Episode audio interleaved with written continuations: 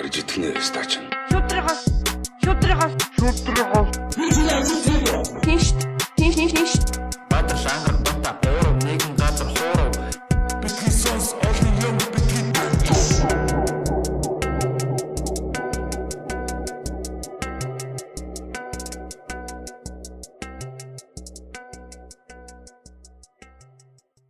За сайн байцгаана эрхэм мөндөд сонсогчдоо та бүхэндээ одоо ингээд манай битгий сонсын 93 дахь дугаар тий 93 дугаар бид нар одоо одохгүй 100 дугаар болоод яг манай нэг жилээ болох гэж байна. Тийм тэгээ подкаст олон хүмүүстэй сайхан ярилцаад гоё байна. Тэгээд өнөөдрийн нэвтрүүлэгт маань бас их сонирхолтой зочин ирсэн байна. Та бүхэн энэ хүний одоо аа одоо тий өдөртөө явуулж байгаа энэ компани бас үйлчлэгийг авч исэн байж магадгүй. UB Cab гэдэг одоо Монголд одоо энэ таксиг бас их гоё шийдээд байгаа тий. Энэ гоё компани. Би бол одоо гоё гэж хэлнэ. Тэгээ ягаад гэвэл өрсөлдөлдөг. Энэ компани гүйцэтгэх захирал Отгон Баяр манаас төрөлцсөн ирсэн байна. Ээ сайн байна уу? Сайн байцгаана уу сайн байна уу? За сайхан аварчж байна уу? Оо сайхан сайхан аварч сайхан аварцгаж байна. Өө сайхан сайхан тэгэл гэртээ. Гэртээ тэгээд подкастууд дээр яг гадуур явахгүй тэгэл. Танаа хувьд ажил сайн уу? Оо дажгүй ер нь дажгүй. Тийм микрофондоо гоё ойртоо. Дажгүй ер нь тий. Корона нөлөөлж байна уу? Тэгээ би нөгөө бодож байгаа дажгүй гэж байгаа. Нэх нөгөө муудсан юм алга бүр нөгөө бүр ингээд төлөвлөжсөнөөс хэмжээнд бол биш байна. Тэгвэл төсөөснөөс бол харин дажгүй байна. Тийм тий. Тэгээ нөгөө хөдөлгөөн сэрэг болчоор төвжил багасчаар бас гүйцэтгэл эдэр сайжраад Хурдан хурдан хүргээд явчихсан. хүргээд тий. Тэгээ хүмүүс ч гэсэн бас нэг гадуур хувийнхаа машин хэрэгтэй олихгүй болчоор чинь жолооч нарч бас Зовлон багтай. Илүү ревивлэг. Танаа дээр юу одоо ингээ харагдаж байна яг хөдөлгөөн ер нь хэдэн хувиар борж ах шиг байна. Замын хөдөлгөөн. Тэр угаасаа буурж л байна л да. Гэтэ сүүлийн үед бол манайх сая назаарлаа шүү дээ. Бүр төгжиж мүжрээ те. Хуучин шигэ 9 цаг магт төгжиж мүжрээд. тий. Эхэндээ бол хэсэг бол бүр байхгүй боллоо шүү дээ. Бараг 50% болсон шүү дээ. Тий. Тэгээ манайхан жоохон сулраацах шиг шүү дээ. Тий. Гэтэ энэ 7 хоногоос бас нэг төр би ойлгохдоо нөө улсын онцгой комисс чинь бас чиглэлүүд өгж явах шиг л шүү дээ. Чангалах нэгууртай. чангалах тий. Замын цагдаа магдаа чинь онц шаардлагагүй бол гэрээсээ битгий гар энтгээ зарлаад л шүү дээ. сая нэг тэгш сондгоо гэдсэн. А тэр ч аюултай л да. Тэр ч яг хоо мэдгүй одоо онцгой байдлын шийдвэр гаргачаад буцаагаад нийслэл нь хэрэгжүүлэхтэй наадах чинь болохгүй гэд бутчих шиг боллоо шүү дээ. Хоорондоо бас Нэгдсэн яг хоо бас анх удаагийн юм болохоор тийм л байх л та. Нөгөө ийм байдал баг л энэ тайны байдал шүү дээ тий. тий штэ. А шууд нөгөө тэгс сондгоо болгочвол буцаад бүх хүнийг нийтийн тээвэрлүүлж ихчүүл нөгөө мянган автобусандаа жихүүл бүр эрсдэлтэй байдалд орно шүү дээ. Аа тий. Оо автобус чи эвгүй шүү дээ. Бурхнаас нь заавал барьдаг байгаа. Хатаргуу тий. За ярилцлага хэдүүлээ гоё. Аа ерөнхий нөгөө чиглэлтэй гаргая. Аа мэдээж UbiCap бол одоо энэ IT компани байна тий. IT салбарын талаар бас Блог дээр тий. Одоо энэ салбарыг сонирхож байгаа иймэрхүү бас одоо гоё шийдлүүдийг бас гоё хий гэж бодож байгаа залуучууд бас гоё анхаарад анхааралтай гоё сонсороо бас туршлагуудаас тий алдаа оноонуудаас нь суралцах юмнууд байгаа. Өөр одоо бас юу вэ? Ер нь нийгмийн асуудлуудыг шийдэх технологиор яаж шийдэж болох вэ гэдэг талаар ер нь ярилцъя тий. Тэгээд юунаас эхлэе? UbiCap одоо энэ компани яг хизээ байгуулагдсан юм бэ? А UbiCab-ыг ярих юм нөгөө Mizorn технологи гэдэг манай одоо эцэг компани Аа, байна. яг бичсэн залуучууд л та. А яг энэ ч нөгөө Монгол инженерүүд бичсэн аппликейшн баггүй. Кодын Тий 2009 онд Mizorn технологи анх байгуулагдаад Монголын хамгийн анхны одоо iOS дээрх апыг биччихсэн Монголын флагтай тий. Тэгэл тэрнээс хойш тасралтгүй одоо 30 гаруй төслийг бичсэн одоо дандаа аппликейшн суурьтай төсөл хэрэгжүүлсэн компани. Тэгээ нэг төсөл нь бол UbiCab л да. Тэгээ яг технологийн компани би бол нэг дундуур нь яг яг UbiCab-ыг байгуулагдаад бас нэг тодорхой хугацаанд явцсны дараагаар дундуур нь партнероор орж ирсэн.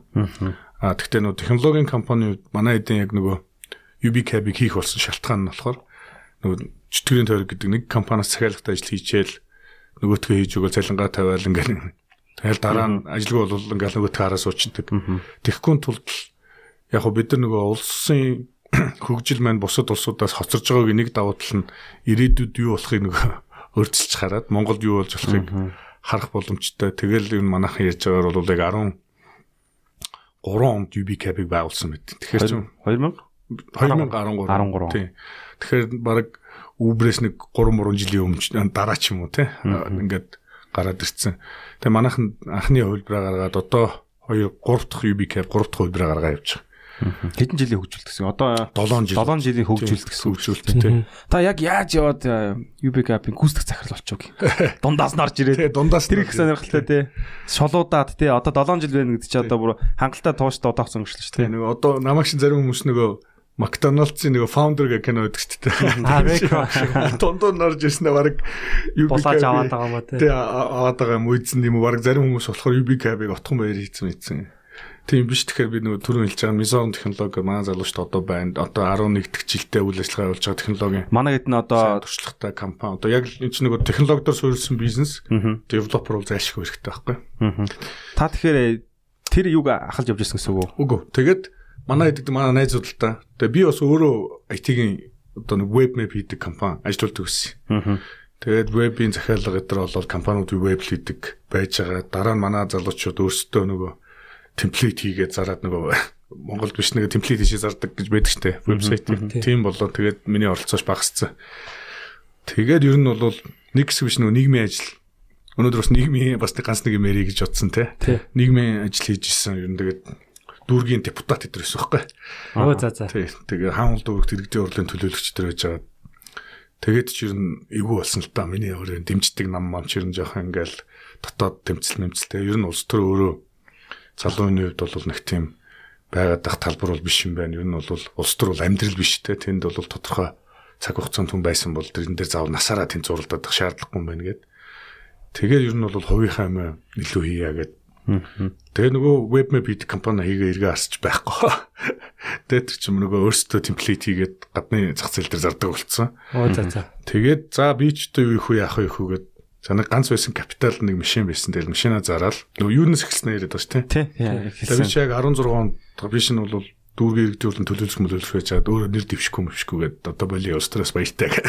Байл миний байх газар биш Биш байна. байна. Болоо 16 он нөгөө гарсан юм шүү дээ. Тухайн үед одоо парламентын сонгуул тэр болж тэ. Тий 16. 16 он тий сонгуул бол тэгээд ер нь бол би ахиж биш явах тухай дахиж нэр дэвшгүйгээл орон нутгийн сонгуул дахиж ер нь нэр дэвшгүй нь ус төрөөс болж чинь загаа ирж байна. Тэгээд нөгөө нэг байсан капитал машина зараад машина зараад за юу их үү гээл амьдрын гэ тий. тий тэгээд нөгөө улс төр байсан нэг давуу тал нь юм уу сул тал нь юм уу аа амар томор фантастик юм их те аа ингэ нэг жижиг юм харахгүй болчихсон те Том зургаараа. нэг те аа тэгж ярих гээд байна. Тэгээд одоо өөрийнхөө гол нь нөөцөндөө тулгуурлаагүй төлөвлөгөө гаргаад 6 компани байгуулад Нэг дороо. те нэг дор ингээд Яа. Юу болоод тэнэ. Бас гэр бүлтэй өстэй давхар. Тэр чи одоо тэгээ яг хаа тэгэл тэр болгон дээр дүрмөр олоод найзуудаа дуудаал чи ингээд санхүүгийн чиглэлээр юм чин чи юм дотрын зөвлөхийн компани болчих чи юм дизайн юм чин дизайны компани болчих а би бүгднгээс нөө үзэр яа гэх. тэгэл нэгсэн 6 сарын дараа ер нь бол офстой ганцаар үлддэм байлаа аа яа. тэгэл нөгөө хоригдлуулсан капиталч байхгүй. Тэгээд ер нь бол карьераа зогсооцсон. Тэгээд ер нь бол юунаас эхлэх үгээл бодож ирсэн. Тэгээд яг тэр үед тэгэл ер нь хамгийн л одоо байж болох доод түвшинд унахгүй юу? Тэр чинь 16 онд л унж байгаа байхгүй. Их унаалтаа тий. Тэгээд юу их вэ гэд. Тэгээд гэцүүл юм бэлээ нэг 20 орчим сая төгрөгийн үнэтэй ус машина зарцсан. Аха. Тэгээд ямар буцаа одоо байрлал орон байрлал оролтой биш одоо тэгж. Тийш тий. Тэгээд дуудлагын жолоочийн компани байгуулаад ер нь болох юм байна. Ер нь бол хамгийн амархан одоо байж болох юм нь бол нэг их мөнгө орохгүйгээр утас хэрэгтэй юм байна. Оператор оператор тэгэл нэг эдэн залуучтай гэрээгээл явах юм байна гэд. Тэгээд морин жолооч гэдэг нэртэй компани байгуулаад За. Одоо байгаа юу морин жолооч? одоо байгаа. Тийм тэр үед яг хоёлаа. Одоо өөр хүний одоо өөр хүний эзэмшил асах тий. Гүү Морин одоо жолооч. гүү манай компани. А бас харин байгаа тий. Тэгээд одоо UB үед- Capital-га нэгтгэгдсэн гэсэн. А нэг за охин одоо дотроо ингээд яаж байгаа тий. Яг хөө сервис болгоод тэгэл нөгөө profit share гэдэг юм уу Туслаг гүйцэтгэгч маягаар. Тий, Зөв үү, тий, тий? тий, тий. Тэгээд морин жолоочоо бол анх байгуулаад анх нэг нэг одоо ахаас нэг гуйж байгаа л 5 сая төгрөг зээлэл эхэлсэн. Тэгэл тэрнгүүрээ давхиалсэн. Нилээ явсан. Сүүлдээ бид нар чинь хоногт 250 дуудлага гүйцэтгэдэг болсон. Бата эдрийг хоногтээ UB comedy дээр манайх ганц нэг яриад өгөөч гээл дундуур орж ирэл. Тэгэл нөгөө ган жавхлан байдаг ч одоо нэлээ Тий. сошиал орон. Тэр үед чи ид чирээ ид шидийн орон дөнгөж эхэлж байхад Mac компани 10 сая ярьчлууд нөгөө хандив өгж ийн гэсэн чинь морин жолоош 15 сая хандив өгнө гэнэ. Аа бүр Макас 5 Анхаарал татвал. Та Тэгээд тэгтээ тэрийг болохоор би сар болгон 250-аар 5 жилийн хугацаанд өгөхөөр Аа за за. зан жавхлантай гэрээ ингээл тий. Тэгэл ингээд нийлээ хүмүүс одоо юу гэдгийг Зөв би зүгээр бодохдоо зүгээр өөрөө нөгөө нийгмийн ажил олон нийтийн ажил хийж ирсний давуу тал нь ч гэдэг юм уу те тэгж л харж ирсэн. Ер нь жоохон юм сурчлагын хувьд том хийх хэрэгтэй юм байна гэл. Би нэг дуудлагын жолооч тий. ингээл тий. Камертоны гана ахыг дуудаал та мэрэгчлээс өснөр орчооч гэл тал мөнгөний бартер дий гэл те. Үйлчлэгээр бартер тий талын та орооч гэл. Мэргэжлээ солисноор Тий. гэнэ нэвтрүүлэг өгч Нэвтрүүлэг гэдэг байхгүй. Тогооч болъё, янз янзын Аа, болъё гэж. манай морин жолооч болсон. Морин жолооч ирээл тий. Тий. Тэгээд сурчлагаа өдр хийгээд тэгээд тэр явцад манай нөгөө технологийн багийнхан маань харсан байдаг байхгүй. Тэгээд тэгээд тэр чинь бас нэг Unread-ийн онцлог бизнесээр бас манай хэд дуудаал тий. Чи үнэхээр ингээд нойлоос яг л дуудлагын жолооч өөрөө оператор хийгээл дуудлаганд өөрөө жолоочор буугаал Тий. Та цогтой байна. Огоо очлоо. Аа. Яг хаана ингэ бас хэцүү ажиллах тий. тий яг тэгэл нэг бодлын бас үнэхээр юу боддог гэхээр нэг хоногт хідэн энэ хүн дуудаад энэ үйлчлэгээ аваагүй бол бас Тийш Юу ч та. болох юу ч вэ? болох байсан билээ гээл тэ. Тэгтээ бас амар хэцүүлтэй. Үнэхээр энэ бишгүүл юм болж ирсэн тундуур нь бол янз янзын жолооч нар янз янзын асуудал гаргаж шүү дээ. Авирын асуудал тий. Тэгээ та одоо ингээд хоногт 250 дуудлага авахд хэдэн хүн доор ажиллаж ирсэн бэ? Одоо юунд нэг гэсэн үг шүү дээ. Гараанд нэг юм уу? Одоо яг ээлж- талбаар уугаа шууд Нэг ээлж нь хамгийн дээд нь 30 хүн жолооч ажиллажсэн маань. мгм, нэг орой тий. Тий. Зах. Хүний 10 баг дунджаар 10-аас Тий. Тэр яг нөгөө шинэ жилийн оргил үйл байсан л да яг тэр хамгийн хоногт 250 авч ирсэн л. Тэгэл тэр үедээ л нөгөө Unread-ийн онцлог бизнес ерөөхдөө ажиллагааг бол манай юугаар сурвалжлал. Тэгэл би чинь дуудлагын жолооч нараа бас ингээл хевс твсчээл нөгөө бин бэг тавьж өгөөл зурагт мурагт тавьж өгөөл те та нараас нуруугаа амраа гээл те тэгэл дүүш мөштэй өө за. офис түрээслэл нэлээд л угаасаа л яг л нөгөө жолоочоо хамтагчаар сайн кэлж ижлийн бизнес явах юм чинь гэл. Тэгээ тэр маань нэлээд гайгүй би овдаа бол одоо мэдээж одоо буцаад нөгөө машин авахар ч юм уу те болгож өгсөн гэж боддог байхгүй. Тэгээ байжсэн манай Unread-ийн ажиллагыг л үтсэн юм билээ. Тэгээ би бол Unread дээр би ч бас app хийлгэсэн юм аа нэг дуудлагын жолооч дуудвал аппликейшнаар хийгээрээ. Ер нь бол дараа нь би такси хийн, таксины аппликейшн хийн мэн гэдэг. Тэгсэн манай хэд ерөөхдөө үзээд үгүй энэ нэг залуу одоо энэ дуудлагын жолоо шиг бужигруулд басглаа. Тэ гэрчл хоорондоо нөгөө таньдаг те. Тэгээд тэгээ ер нь уулзаад үзье. Тэгээ бид туулзаал UB cap-ийнхан та. тэ UB Cab-ийн Зорилго нэгтэйгээ тий. технологийн багтаага гэсэн үг шүү дээ. UB Cab бол компани гэж. Манай хэд болохоор энэ бол 13 оноос хойш явцсан төсөл бид нар ч юм болохоор 17 онд уулзж байгаа байхгүй. Аа. Тэгээ ингээд биднэрт бол ингээд төрийн холбоотой ийм ийм бас шийдвэрүүд гаргаж өгөхгүй. Одоо энэ аюул төвхтэй стандарт хэмжил зүүн шийдвэрээ гаргахгүй нийслэлийн тээврэн гэрээ хийж өгөхгүй те такси холбоогоо байгуулгана дэмжихгүй ч юм уу те ийм асуудлууд байдаг майдаг гэдэг юмнуудаа ярьж ирсэн. Тэгэл тэгвэл окей би бол наадхан дээр чинь таа технологи хариуц би ингээд яг энэ бизнесийг аваад явъя. Тэгээд хөдөлгөө зарчмаа тохироод тэгээ хамтраа дараагийн одоо энэ жил инвестор гэдэг хүмүүсээ олъё те. Тэгэл явсан тэгээд бид хэд яг л одоо эргээ харахад 2 жил яг UB Cap-тайгаа зурлахад бид хэд бол бас явсан байна. Одоо Улаанбаатарт бид нар албан ёсны гэрээгээ хийж чадсан байна. Стандарт хэмжилтзүүтэй одоо тэр тоолуур моолуураа баталгаажуулж юм аа шийдсэн байна. Хотод хот Улаанбаатар хотод 870 а Чобилсонд нэг 60 Чобилсон хотод дарханд нэг 60-д Эрдэнэтэд одоо бас дуулгын төв маань ажиллаа явж байна. Эрдэнэт бол ихтэй бас хоёр дахь том хот шүү дээ. Тэгээ тийм учраас манайхаас бүр баг очиод ажиллаж байна. Офслот тий. А тэгэхээр яг л нөгөө нэг юм хэрэгцээтэй нэг юм дулгадаад исэн нэг юм байсан байж тэр нь л ээж дарсан шүү дээ. Тий, манайхан яг л дутууга нөхөөл хоёр талаасаа. Манай нөгөө технологийн залуучтай энэ ч бас хүн сонсож байгаа юм чинь бас юм яг хөө хэрэгтэй ач холбогдлогоо цаг гаргаа сонсвол хэрэгтэй. нь. Манай нөгөө залуучууд яг өөрсдөө үнэхээр мундаг л да. Яг технологи тал дээр бол Тэгэл өөрсдөө хийнэ гэж маш олон л ингээл бүх жолооч нарт нөгөө таблет авч өгөөл ингээл явсан юм бэл. Мэдээж 14 13 оны смартфоны хэрэглээ өнөөдөртэй харьцуулахад өөрчлөлттэй тий. Дата мата. Тэгэл тэр үедээ цаг нь болоог байхад нэлээд дайрсан юм билээ л. Зардал гаргасан. Тэр үедээ л тэгээд ер нь бол өөрсдөө хийнэ гэсэн итгэлтэй байжгаад ер нь итгэлтэй байх хэрэгтэй байх л та. Гэхдээ яг ойлгодог үедээ би орж ирсэн. Над санал тавьсан юм билээ л тий. Ер нь юу яг хэлж исэн. Чаддаг чадгаар хамтрая. Тэгээ тэгжиж ер нь бол альва бизнесчлтгүй ер нь бол альва ажил те бүх юм нийлдэг. Тэрнээс ингээл одоо бүгдийг бий чадна ч гэдэг юм. Өсгөл яг адилхан чадвартай хоёр хүн ч байдаг юм уу те. Тэрнээс илүү яг чаддаг чаддгаараа би биний дутуугаа нөхөл. Дутуугаа нөхөл явах хэрэгтэй гэл. Тэгэл нэгэнт энэ мундаг баг эн чинь Монголын түүх шахуу те баг энэ аппликейшны он тоол бол эхэлж штэ тэр чинь хамгийн анхны iOS их Монголын Flag-тай апыг бичсэн. Тэрнээс хойш тасралтгүй баг задраагүй ингээд тасралтгүй бичиж явцсан. Энэ баг байж хахад би бол айхгүй л байсан л дээ. Би хаач ямар ч одоо хөрөнгө оруулагч санал болгосон энэ бол ойлгомжтой те. Тий. Тэгээд жолооч нар одоо тэр төр засгийн шийдвэр байдаг бол би одоо чинь бас тэнч над бас төрд ажиллажсэн бараг 8 жилийн туршлага байгаа юм чи. Үу. Баг 10 жил юм шүү Тий би чинь 18 тагс 19 дэгээс очлаа гэсэн мэт шүү дээ. Одоо UBCAP-ийн хувьд одоо яг асуудал юу вэ? Урагшаа харуул. Аа Цаашаа явах дээр харуул асуудлууд. тэгээ одоо бидэд бол одоо яг л сая энэ жил 2020 онд бизнес төлөвлөгөө юмнуудаа ярихад бол энэ бол UB cap-ийн хувьд бол шийдвэрлэх жил гэж байгаа байхгүй тий. 20 он уу? Тий. Одоо бидний хувьд бол асуудлаа бол ерөөхдөө асуудал гэдэг юм алга одоо хамаарал л байна тий. Цаг хугацаа одоо юм уу сайн зөв төлөвлөл явах хэвээр. А дээр нь бас ингээд энэ корона гараад ингээд янз янзын юм болж штэ тий. Тэг энэ бол бидний хувьд ч гэсэн би бол яг харахтаа бол бас ориг гаруудыг хавиулжтэй өзрөөр бол тий. За бүх бизнесээ зарцаагаа төслүүдээ зөксөөгөө харж штэ тий. Юу болох нь. Тэгээ энэ үед бол бид нар бол энэ дээр бол хоолон хийгээл өөр одоо бид тэргэж одоо буцхан сонголт байх байхгүй юм чинь тий бид нар нэх энэ одоо боломж олдлоо гэдэг юм байхгүй а зүгээр бид нар бүр харин илүү хүчтэй ажиллая. Яг гэвэл нэх өрсөлдөөд одоо нэх бид нартэй одоо цаг зарцуулах одоо өөр юм санаа зовхгүй нь шүү дээ тэр боломжлог шараад байна л да.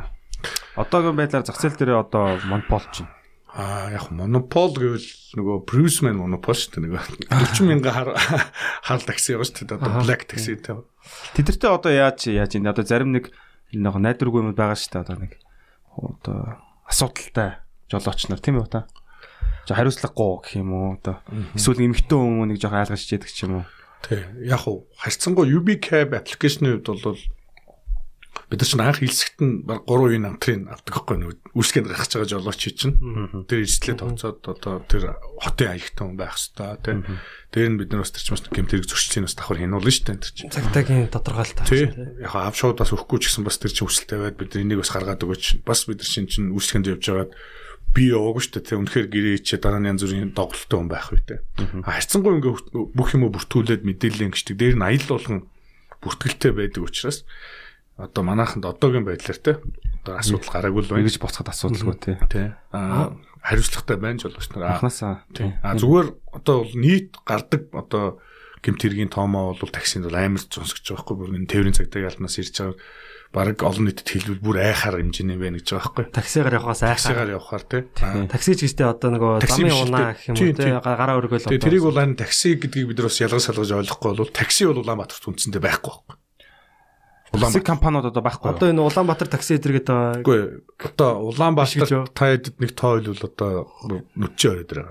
за гаргаач гаргаач байж верчи ёо. Улаанбаатар за 500 мянган автомашинтай бат. Бүртгэлтэй 500. Дотор байгаа нөө. Нийтөө Тий. 500 мянга. 500 мянган автомашинтай. За. Мянган автобустай. вау 1.5 сая хүнтэй шүү дээ. Мгм. А 512 такситэй. 512 хэн үү Аа, баг такси байхгүй юм. Байхгүй. Тэгээд тэр 8 компани гэхээр одоо яаж яаж хуваагдах юм те. 8 кам. Тэр чинь автобус компаниуд нэг хаяан дараа байлгад юм уу яа тийм цөөхөн цөөхөн жижиг жижиг юмнууд л Яг нь лизингийн компаниуд л та. Ер нь бол яг 20 жил нуруунд дээр ингээд авч явж байгаа нэг хитэн компани байт. Нөө жолоочоо таньдаг болцсон. Тэг ингээд ингээд явдаг. Тэгэхээр бол яг энэ нийтийн тээврийн дээр бол нэлээд бодлого алдагдсан л байт юм. Мгм. одоо гадаадын лаглаг одоо алдартай одоо такситэй улсууд байна шүү дээ. За Англи байна те, Япон байна. Одоо Нью-Йорк каб гэдэр гээл те. Эдгээр яг ямархуу бүтцтэй яг ямархуу одоо юу вэ? Ер нь хувийн компаниуд бүгд эсвэл төрийн одоо бид юм болов Аа оролцоо. тий солонгоч гэсэн мундаг юм бэлээ. Аа ер нь юм бэлээ. Дэлхий дээр нөгөө Uber тэргүүтэй юм солиушн гарч ирснээс хойш таксинуудыг бол нэлээд тоглоомын дүрмийг өөрчлөд байгаа юм билээ. Таксиг эвгүй болгож байгаа те. Тийм одоо хүн болгон такси такси гэж тустай юм баг мэрэгжил байлаа шүү. Тийм. Стандарттай.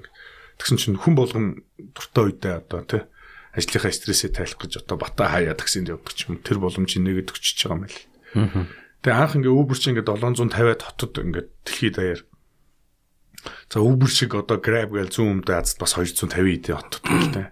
Yandex одоо хаа чинь одоо энэ Орсын Яндекс үү? Тийм одоо такси шүү дээ. Тэд Бас такси болсон юм. Анх чи одоо нэг зөв юу байсан мэт те? Веб үйлчлэгээ Тийм. Яндекс рүү гэдэг Одоо Google хамгийн том технологийн компани болж шүү дээ. Вау. Тэгээд эдгээр чинь ингээд анх ингээд том хотууд ингээд байсан болвол жилээс жил багасаад байгаа юм л. юу тэр хотуудаа тоон багасж байгаа гэж эсвэл хотууд нь- Хотуудын тоон багасаад байгаа. А яагаад? Ягаад тэгэхээр улс орон болгон одоо шинэ бид нар ингээд ярихаар бид нар уушхан заримдаа гомддог байхгүй. Тусгаар тогтноод байгаа таньдаг мандаг залуучууд хүртэл те. Uber ороод ирсэн гэл. Uber ороод ирсэн те. Uber ийм гоё, тийм гоё гэл те. UB cab-ыг баг ашиглаж үзээгүй нь ойлгомжтой л байна л та. Тэр чинь бид UB cab гэдэг тэрний ижилтгчтэй Монголынхаа одоо энэ технологийнхаа экосистем бид нар тааруулаад хийчихсэн юм байж шүү дээ. Тэнгүүд юу гэхээр улс орон болгоно яг төвнөлт тусгаар тогтноод байна л. Энэ өөрөө одоо стратегийн юм үйлчлэг юм байна л. Яг одоо харах юм бол хятад DD л гэж байна. Тийм Uber-ыг оруулж ирээгүй шүү дээ. Оруулаагүй шүү дээ. Uber нь болохоор DD-тэйгээ merge хийгээд тохирчж байгаа юм. Uber-тэй ирээд хятад дуутахад DD ирж байгаа байхгүй тий. Grab зүүн өмнөд бас тохирчж байгаа байхгүй. Uber-тэй тохирчж байгаа байхгүй. Yandex ч гэсэн тохирчж байгаа байхгүй. Uber-тэй тохирчж байгаа байхгүй. Энэ зах зээлээ ингээд за энэ дээр одоо өрсөлдөөн чинь бас илүү зардал гаргана шүү дээ. Би би үнийн зодон л хийх юм л орно шүү дээ. А тэгэхээр Uber тодорхой хувьд нь одоо хөрөнгө оруулж байна гэсэн үг эсвэл Гэхдээ ер нь зах зээлэл тохирчд юм байна.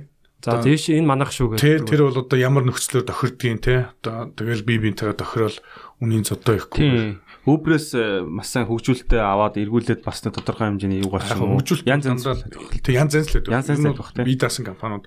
Би зүгээр сая хэлж байгаа нь Yandex том томууд бол хоорондоо тохироод зах зээлийг хуваачт юм байна. Аха. За энэ бүс нутаг чинийх энэ бүс нутаг би бизнес энд чи бизнес энд өрсөлдөхгүй шүү гэдэг тохирчны юм л. Аха. Аа солонгосыг харж байхад какао гэдэг байгаа байхгүй. Тийм нэг нэг чат нэдэг шүү дээ. Тэ чат одоо WeChat гэдэг шиг те одоо бас л. Хятадын WeChat ч л дотроо DD гээл такси платформ тустай компани боловч бас л ингээд ажиллаж байгаа шүү дээ. Тэгээ какао такси нь болохоор нийт солонгосынхаа тэр 255 мянган таксиныхаа 96% нь эзэмшдэг юм. Ууртай юм шүү бас. Дөрөв дөрөв нь одоо юу хаа юу чийдгийг тэр гэсэн. Тэгээд солонгосыг би бол нэлээд судлахгүй юу. Би солонгосчаас яг UB cabin шугамар 3 ч удаа яваад ингээд Тэнгүүд бид нар юу нь яаж одоо яг дангаарч одоо тэ тусгаар тогтнох юм бэ? Бид нар юу нь яаж зах зээлээ хамгаалж үлдэх юм бэ гэдэг. Тэнгүүд бид нар яг энэ Uber мэтийн энэ яг юм солиушнууд Uber гэхээр одоо зөндөө дэлхийд зөндөө аппликейшн байгаа шүү дээ. Монгол зүгээр л ингээ түрээсээ аппууд ч гэсэн ороод ирсэн ба шүү дээ. Нэрийг нэлээд явах янз янзын нэртэй. Энэ аавс хөгжүүлдэггүй апп зөндөө шүү дээ. Тэд нар бол нэг хөрсөлтөгч биш гэж шаардсан. Зүгээр томууд ороод ирвэл UB Cap бол жоохон юу гэлтэй. Тэр 2000 девелопертай гэсэн чи UB Cap 20 хүнд юу хийх юм те. Тэдний яаж вэ те. Тэр ч одоо хүнээр зодож байна. Цэвгээр зодож. Тэнгүүд юуны хувьд бол яг өрсөлдөөний хувьд бол стандарт такси хөгжүүлэх хэрэгтэй байна. Стандарт такси. Стандарт таксиныхаа стандартыг тогтоогоод Одоо чиний яг хэлдэг шиг Нью-Йоркийн такси, Английн такси гэдээ яваад шүү дээ. Энэ такси яг энэ такси үйлчгийг бол тэгж хөгжүүлвэл одоо би бол бизнес классаар ярьж байгаа юм биш бас би ч урд нийгмийн байсан учраас те яг ингээ харангуй тэгж хөгжүүлвэл ер нь манад айгүй зөв хөлбөр болох юм байна. Юм бол солонгос ч гэсэн яг стандарт таксигаа хөгжүүлээд тэрнгүүрээ далимдуулаад Uber бол хууль бүсгээ зарлцсан байгаа байхгүй солонгостой. Тэ? Тэгээд нөгөө стандарт таксинууд нь төрийнхөө бодлогоорч үт юм юугаарч үт какаотойгоо аль биесний гэрээтэй ажиллаж байгаа байхгүй. билийч юм шүү дээ. Тэгээ энэгээр ингээ явд юм бэл. А стандарт такси нь юу гэж юм гэхээр яг одоо бид нар бол ингээ шар номертой болсон анзаарснаа тань. тий харсан. Солонгос яг тийм байхгүй. Аха. Шар номертой, зөвтөлтөй, өрөлтөй, үршгэн стандарттай соёлтой ингээ яв. А Монгол шиг би бол айгу буруу гэж харагдав. Хүн болгон таксинд явдаг. Өнөөдөр хүн болгоно гэдэг чинь банк усаас ингээл зээл аваад одоо банк устай найзууд ирж уулзчихлаа л дээ. Оги Прус явдаг бол надад 500 такси биш үү те. Өгцөн те. Пруст одоо зээл өгцөн. Нөхдүүд бол юу хийх гэхэд дандаа алтуурч ингээд. Тэгээ явж болдог бол эдрийг өгч гинс. Орлогот нь нөгөө аппликейшны дуудлага чинь бас орлоготой те нөхөрт нэмэртэй гээд. Тэгээд нөгөөдөл чинь оруулахгүй орол Пүрүс явдаг бол би нэг харьцааг нь би хэлээд байгаа шүү. 500 такси, 40 мянган такси хүн болгон халтур хийгээд ирэхээр энд бол аюу буруу болт юм. Нийгэм итгэхэд 10 жил өнгөрцөн. Нийгмийн ямар баялаг үтээгээгүй бүтэн үеэрээ явж шүү. Одоо бидний үеийн залуучууд халтур хийгээл 40 мянгаараа судалгаа гаргасан мэл л дээ нийслэлийн э, гаргасан судалгаа яг 40 мянган хүн халтур хийж гэрээд хичээж чинь өөр ямар нэг амжиргааны их усрэх байхгүй. Яа. Тэгэхээр 40 мянган залуу одоо уул нь нэг юм оролдоо хийж исэн бол юм сурхаллах. Тэ одоо машин төгжилд машин л өрч сурч тэ. Тэгээ одоо 1000 мянгаар дахиад нэмэгдэж шүү дээ одоо тий. Тэгэхээр би бол яг хөө стандарт таксигаа авчуулаад энэ нэгдүгээр игнэний давуу тал биш тэ. Тий. Энийг ингээд дээр нь бас такси үйлчлэхээ өөрөө хүнд илүү ойр болоод нөгөө дуутахт нь одоо манай аппликейшн ингээд ирж штэ тэ. Хаягн дээр нь ирж ин. Тэгэх юм бол хүн хүмүүс ч гэсэн би бас нэг юм хэлэх гээд байгаа нөгөө нийтийн тээвэр нь өөрөө 1000 автобус ч бас хангалтгүй таа байхгүй юу? Чи юу сая 500 мянган 1000 автобус таа. Тэгээд 500 албан ёсны такситэй. Тэгээ ер нь яг ингээд нийтийн тээврийн үйлчлэх нь өөрөө унчхаар одоо чинь ангараг гараад маргааш одоо юу гэдгийг өнөөдөр эндээс гараад ч гэдэг юм уу ер нь ингээд өөрийнхөө тээврийн хэрэгцээг хангахын тулд машин удаж явахаас өөр сонголтгүй болж байгаа байхгүй. Яг аргил ачаал үеэр гараа өргөө зогсох хөрөлдөж өгч гэдэг. Тэгээ гадаа өвдөн одоо машин олдохгүй. Гол шалтгаан ингээ яг уншсан чинь бас ингэж юм. Одоо би одоо хэлж болж байна уу те одоо жишээ нь Батүл гэдэг одоо Баатар шүү дээ одоо Баатар. Одоо одоо миний одоо дэмждэг намын те хүн. Гэхдээ тэр хүний гаргасан шийдвэр өөр айгүй буруу болсон байгаа байхгүй. Яг үнд. Аль одоо нөгөө Яасан дарга бахтай юу? Тий. Яасан бэ гэхээр амар сэтгэлийн хөдлөлөөр автобусны хөвшгөө гой болгоно гэдэг одоо энэ юу моны гэдэг нөгөө картын системтэй болгочлоо шүү дээ. Тий. Болгоцсон. За тэнгуүтээ тэрнийхээ хөвшгийг дэмжингүүтээ микро автобуснуудыг хал гэдэг хот гоё болох хэвээр өнгөлөг болох хэвээр гэдэг армантикаар аягүй шийдвэр гаргаж шít. хэдэн микро байсан бэ? За бүх микрыг гасчихгүй. За микрыг гасцсан. За одоо тэнгуүтээ төгжилд дийлдэхэ ойлоогонгүүтээ тэгш сондгоо гэдэг шууд хүчээр хийцэн. Уул нийтийн тээврээ жоохон хөгжүүлж байгаад хийх ёстой байтал хийцэн. Тэнгүүд юу болж байгаа нэхэр одоо 500 мянган автомашины чинь 20% нь шүү дээ. Одоо тэгш сондгоо гэхээр 2 дугаар явахгүй шүү дээ 10 дугаараас чинь. Тэгэхээр 100 мянган хүн өглөө орой нийтийн тээвэр сонгох сонголттой болчихж байгаа.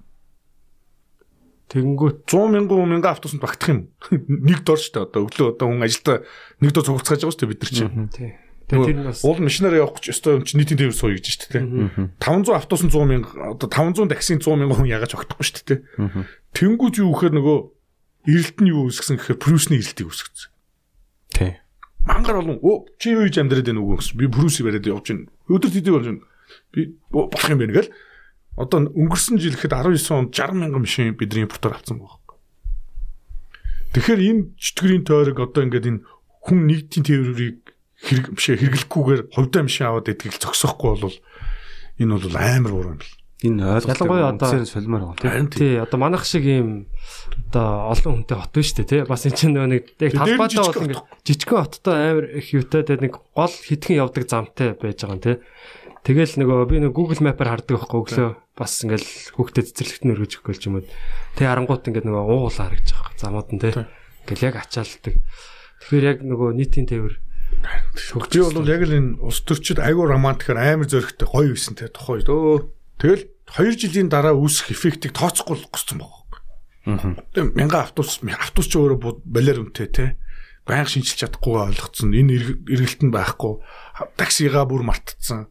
Тэгснэ микрог одоо би бодлоо та баг энэ жижигхэн хотын шийдэл бол микро автобус байгаа.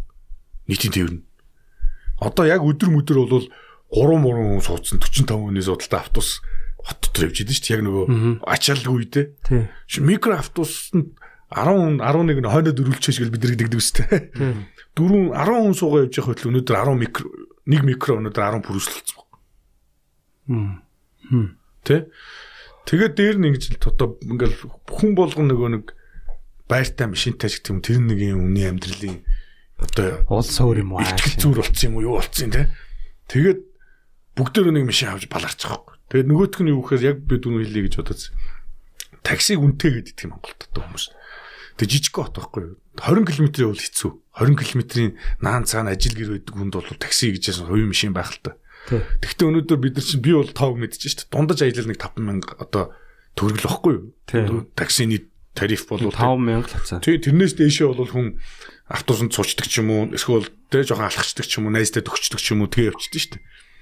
Тэгсэн чинь 5000 төгрөгийн аялалгээ бодоход за өдөрт А цэг гээд за нэг ангарахтаа уулзсан нэг Ц цэг гээд буцааг ирлүүгээ үсээд 15000 төгрөгийн одоо шин таксины үйлчлэгийг одоо тээврийн хэрэгцээг анхах гэж 15 саяар машин лизингээр аваад тэ тэгснэ сар болгон төлөв. сар болгон төлбөр төлөөд тэрийг ихтэй яга авдаг шийдвэр гаргадаг гэхээр хаа пүрүс 100000-аар бензин ичгээр 2 өдөр явдаг гэж шít.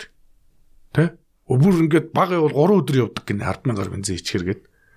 Тэгвэл чинь таксинд барьж яхаар прус авчиг хүмүүс аваад байгаа байхгүй. Аа. Одоо хувьдаа биш яваад. Гэхдээ тэгэд яг тэрийг нь би нөгөө санхүүгийнхаа залуугаар бид нэр тооцоо хэлэг яг нөгөө энэ санаагаа хэлж байгаа хэлгэж үтсэн чинь за таксин суугаад жилд нэг 4.5 сая төгрөг гарах юм байна. Ямар ч машингүй юм бол. За. Одоо би бол одоо энэ ухамсарт амьдралдаа Улаанбаатарт мишээ авахгүй гэсэн бодолтой юм баггүй. Одоо надад амьдралын төлгөө авахгүй. Ямар ч хэрэггүй дими унаа байхгүй. Тэгэхээр намайг хэлэхээр чи арахгүй шүү дээ. Нөгөө такси компани. Би би тэрийг одоо тайлбарлах гэдэг байхгүй. 4.5 саяар за би одоо тансаг такси таллаа шүү дээ. Тэр чи одоо Өдөрт 15-аар хүн таксихгүй шүү дээ. Тансаг такси итгэхэд би 15 мянгаар явхад 22 өдөр утгах нэ. За ингээд явхад нэг 4.5 сая гэсэн тоо гарч байгаа байхгүй. За нөгөө талдаа нэг 15 сая за нэг дундаж машин ч зүгээр хэрэгцээ хүн гангархаагүй тийм нэг 15 саяар бол нэг орж ирсэн машин аваад зах дээрээс нэг авчих واخ нэг плюс мөрөөсөн тишгэрнэ. Тэгэхэд тэрний сар болгоны лизингийн төлбөр за одоо таац зав лизингийн төлбөр. Тосмаас солидөг юм байна. Тэр чинь өвөл зунаараа солидөг юм байна. 5 км 5000 км тутам солидөг юм байна. За дугуй өвөл зунаараа дугуй. Тэр чинь даатгалын компани өвөл явж байгаа зуны дугуйтай бол хохирлын өгөхгүй гэдэг байгаа шүү дээ. Өвөл заавал зун өвөл зуны дугуй соль. За нөгөөх нь даатгал, татвар. За нэг бид нар ч бас нөгөө стресстэй одоо бид нар ч хүн амынхаа судалгаагаараа бараг 60% нөлөө насан турш хүн амын 60% нь арх цогтруулах ундаг хэтрүүл эргэлдэг буюу сар 4-өөс дээш удаа гэсэн статистик байлаа шүү дээ. Таргуулсан цагдаад. Гөө за зүгээр нөгөө 100 татвал дуудлагын жолооч те нөгөө төл чинь дуудлагын жолооч. За тэгээд өдөр офис офисын гадаа зогсоол зогсоолын төлбөр. За айгүй бол гэрийнхэн гадаа байрныхаа метр квадратаар гараж худалдаж авч байгаа шүү дээ. Одоо тэгдэж шүү дээ Орос улс нь баг байрных нь метр квадрат үнэтэй юм л гараж гэдэг. Тэгээ нөгөө бас нэг шүргэлтчингууд күүзер засаар орно. Күүзер зас. Бензинээ хийн. Тий.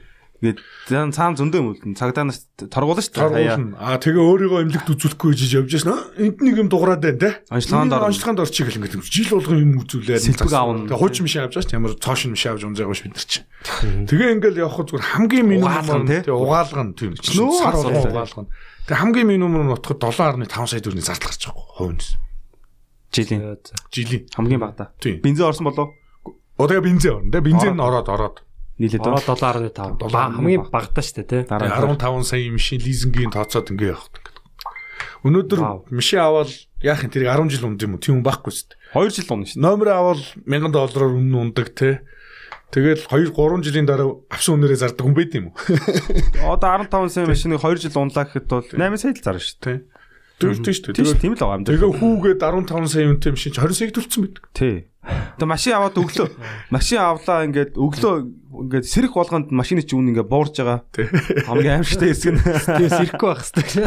Тэг тэр чигтээ ундах хэрэгтэй ч юм уу. Тэг чинь такси бол би тэгээд хэлээд байгаа нь чинь өглөө би ч машин таахта мэдгэлсэн хүүтэн машин цуугаалтай амар хэцүү тэгэл нэг суудлын модл нь алахгүй. Аа тий. Заримдаа асахгүй такси болдог л үүдэнд нэрэл явна шүү дээ яг яг үүс бол яг машин бүр яг үнэхээр маллагаа шаарддаг тий. Хучин тэгэл гараал нэг винт амир хийгээл тий. Тэгээ 100 бос ярьж байна одоо. Тэгээ 100 хөдөө гатаа явуул яах ингээ би хүмүүст ярихаар тэгдэг хүний машин зааж тий. Хөдөө хэдэн удаа би хэлэхгүй ари хэдэн удаа явдیں۔ нэгт тий хэдэн удаа явдیں۔ за нэг үнэхээр нэг одоо юм чинь ажлын жилийн стрессээ тайлъя гэд гэр бүлэрээ нэг удаа явж зардал гаргахад яад. Тэгэхэд 17 он одоо тухайн үед миний харжсан 18 он та одоо 19 онд 17 оны 200 өдрийн 150 мянга гэж байгаа. Жолоочтой. Жолоочтойгоо юу? Тэ. Өө за за. Тэ. Юу? Бензинтайгаа өстэй бас. Га бензиний бол хийжтэй. Бензин бол яах вэ? Тэгэл явснаар юм чинь. Тийм. Тэг чи өдрийн 150 мянга ч 5 өдөр яваад ирэхин төлөө сар болгон одоо тийм найзууд нь шүү дээ. 200-ийнхаа лизинг сар болгон 200-ыг төлдөг. Яа. Тэгэхээр бол бид нар бол одоо ингээд юм өөрчлөгдөд байгаа ингээд нөгөө shared economy гэж яриад байгаа шүү дээ. Юмыг заавал эзэмших хэрэггүй юм. Дундын тий. Тийм. Хэрэгтэй үед нь Тийм. хэрэгтэй. Турист машина түрээсэлчих олон оногоор бол үгүй бол таксинд явах чинь үнэхээр хямдхан байгаа байхгүй. Таксигаар одоо тээврийн хэрэгцээгээ хангах чинь хямдхан байгаа байхгүй. Машин юм. Одоо Супер. залуучууд одоо дүүнер нэгж их сургуулаа дөнгөж төгсөж байгаа хүмүүс байна л да. Тэд нар бол одоо эрэхтэй хүүхд болгоно л дотор нэг машиныг бас бяцхан мөрөөддөг. Ховын те бас найзуудтай ингээл тэр нэг тэр тэрэнд аим энд бас аяг том асуудал шиг байна. Тэгээ орон нутгаас орж иж байгаа хүмүүс нь хотод угаасаа ажлын байр байхгүй хангалттай тэгж ол- олон ажлын байр байхгүй шүү дээ. Эренгуутаа хийх ажилгүй шууд тэгэл таксичд болоод байна л да тий. Тасар хэмжээгээр. Энийг яаж хийдвэл та зүгээр гэж бодчих.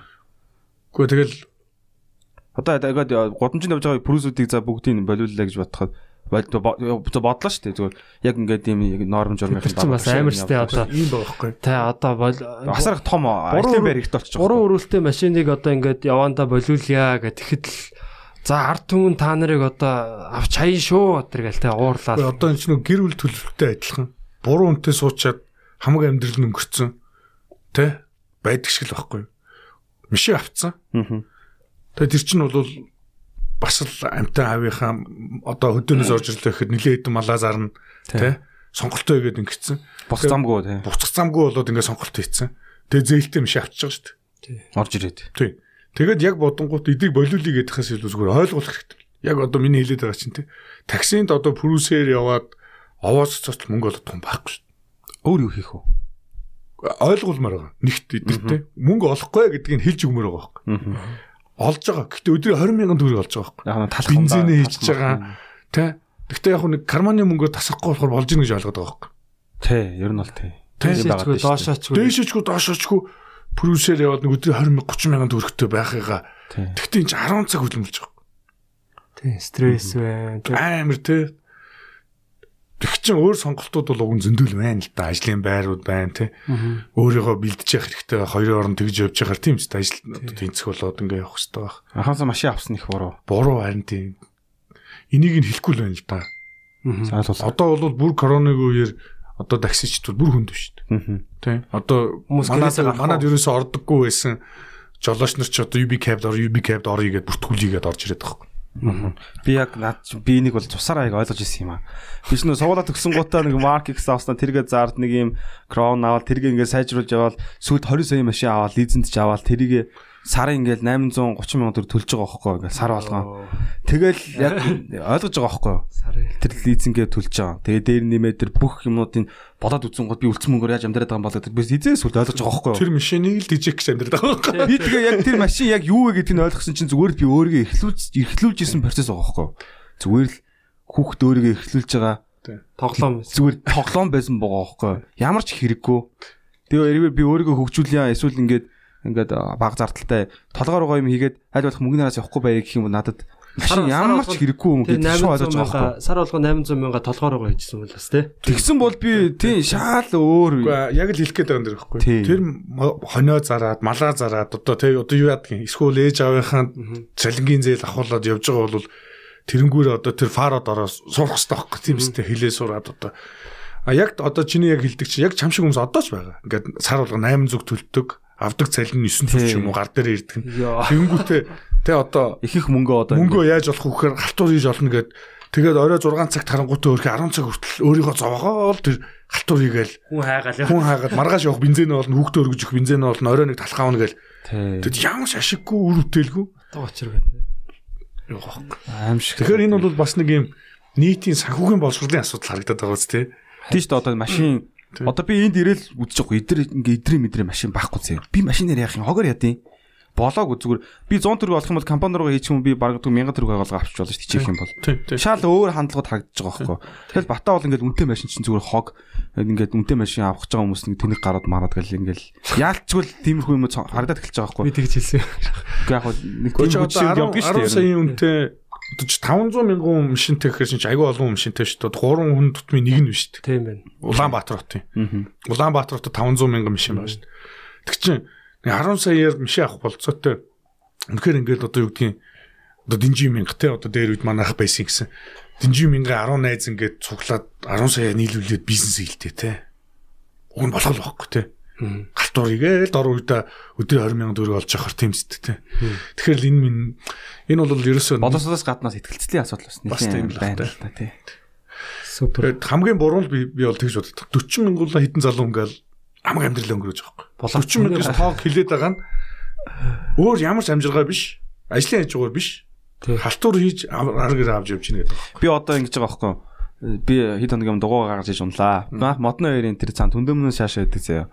Тэг би эндээс яг энэ энэ хүртэл алхангууд 37 минут алхдаг байхгүй юу? Цаг тавихаар. Одоо тэгэнгүүт автобусаар явхаар би нэг 27 ч юм уу 30 минут явдаг байхгүй юу? Бас удаан. Зогсон модны хоёр дүгжээтэй. Дуугаар явхаар 13 минут явдаг. Үу. Тэгээ алхад 37, автобусаар явбал 30, дуугаар явбал 13 минут. Тэгэхээр сонголт байгаа байхгүй юу? Ер нь бол. Тий. Ялч үү те.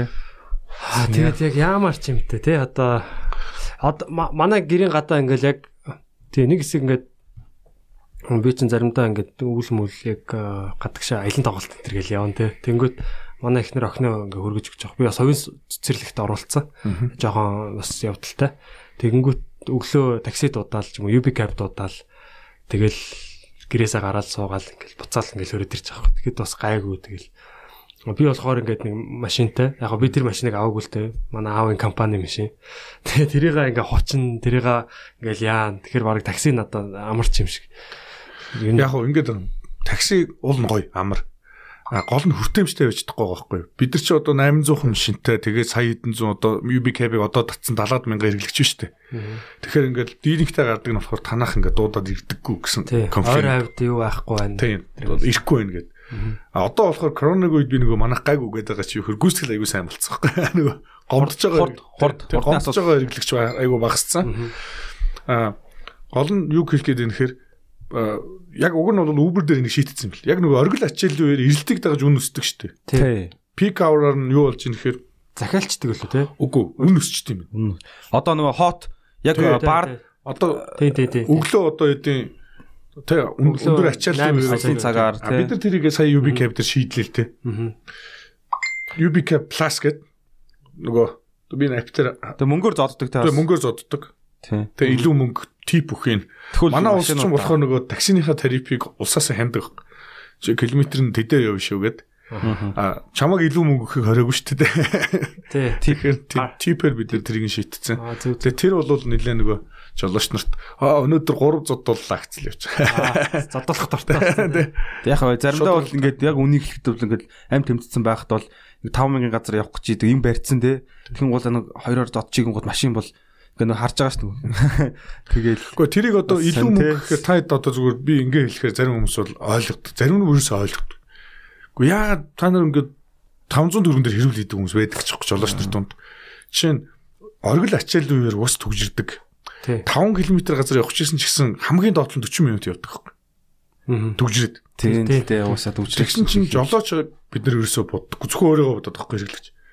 Тэр хүн 5 сочлог сэтгэлгээтэй 40 минутын за цагийн турш 5000 төгрөгөөр танд үйлчлэгчтэй. Аа. Тэгснэ цагийн турш мотор нь ажилтдаг. Газ явж байгаа шүү дээ.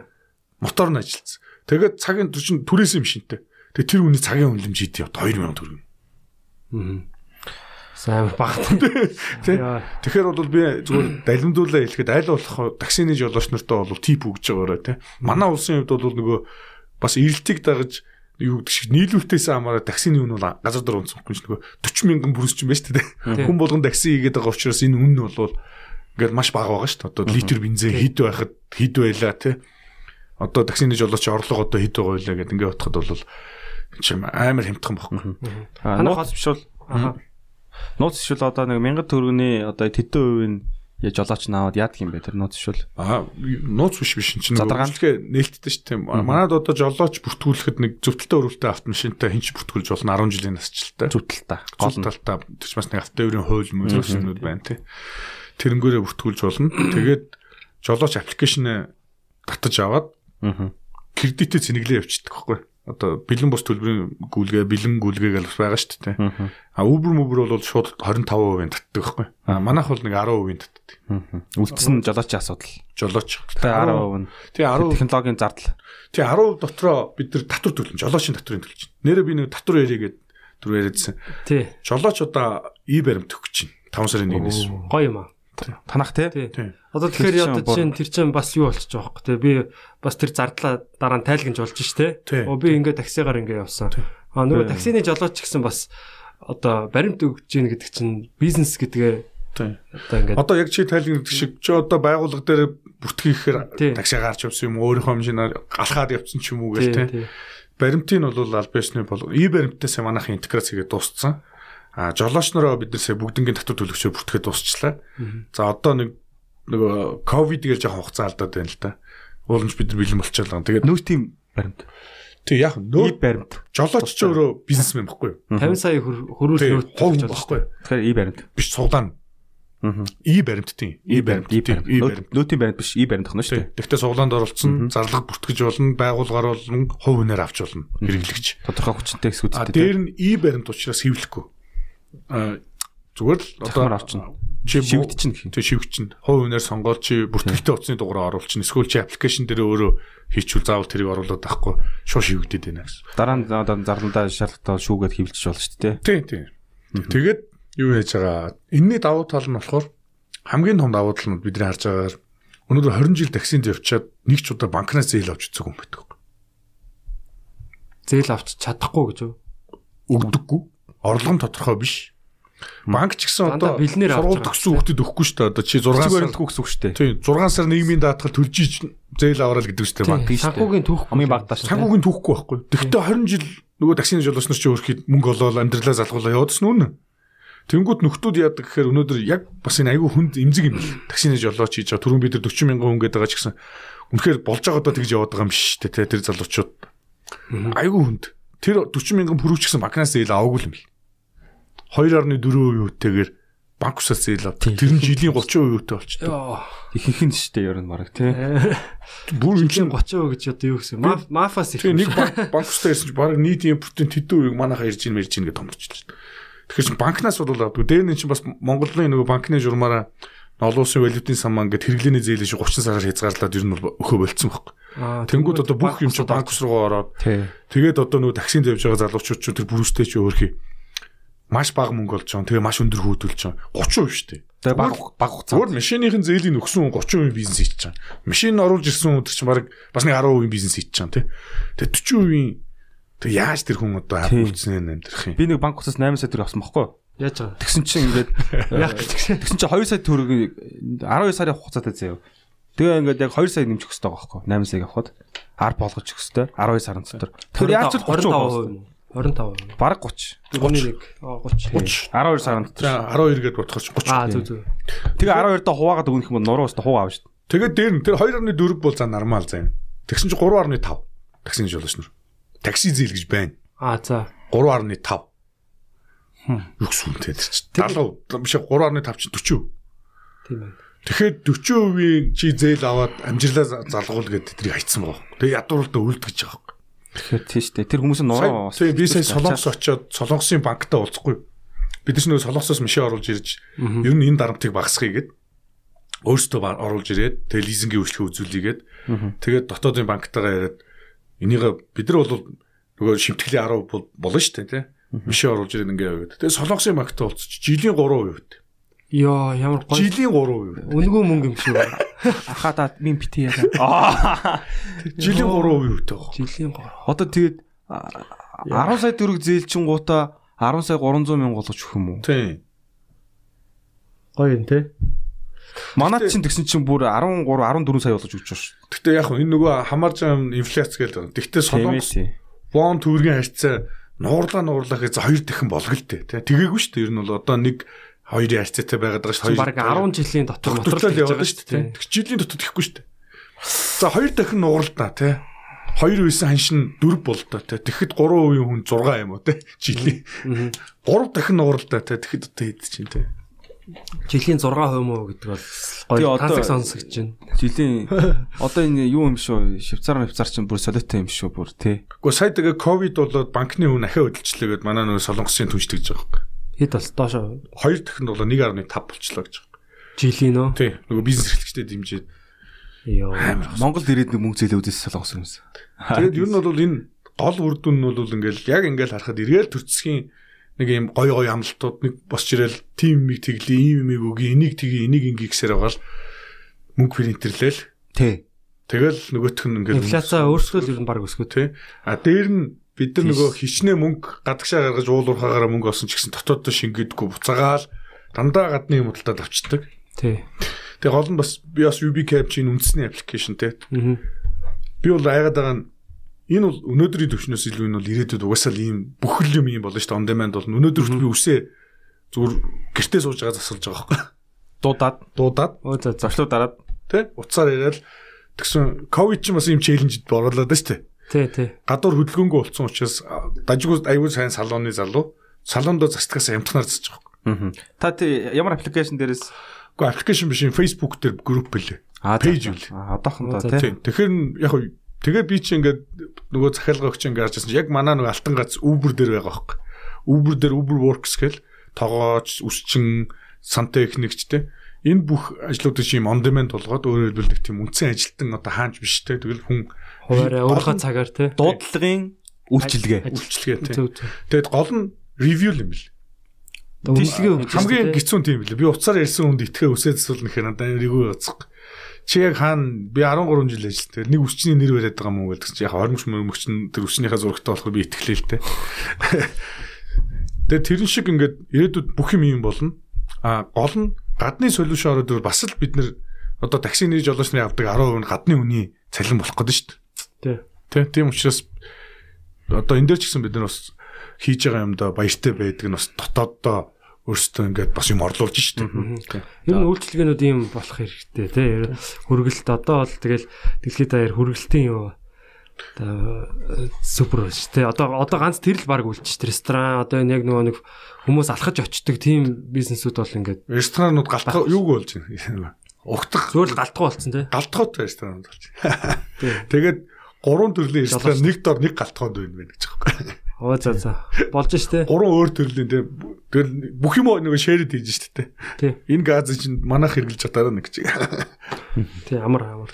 Бүх юм л одоо утсан дуц руу орлоо шүү. А түрүүн тэгээ би нөгөө уц руу гэхээс Баал илүү одоо ингээд бид нар нөгөө айгүй их мөнгө олсон ч гэсэн буцаагаад тодтолдож гаргаад байгаа дээ. Нөгөө юм импортоор аваад байгаа яг нь UBCap бол тэрийг нэг орлуулж ш тасан чи үндэсний үйлдвэрлэл واخгүй код бичээд эний чи ингээд дотоод 10% нь авч байгаа шин бас залуучууд цалин аваад ингээд явж ш тэ.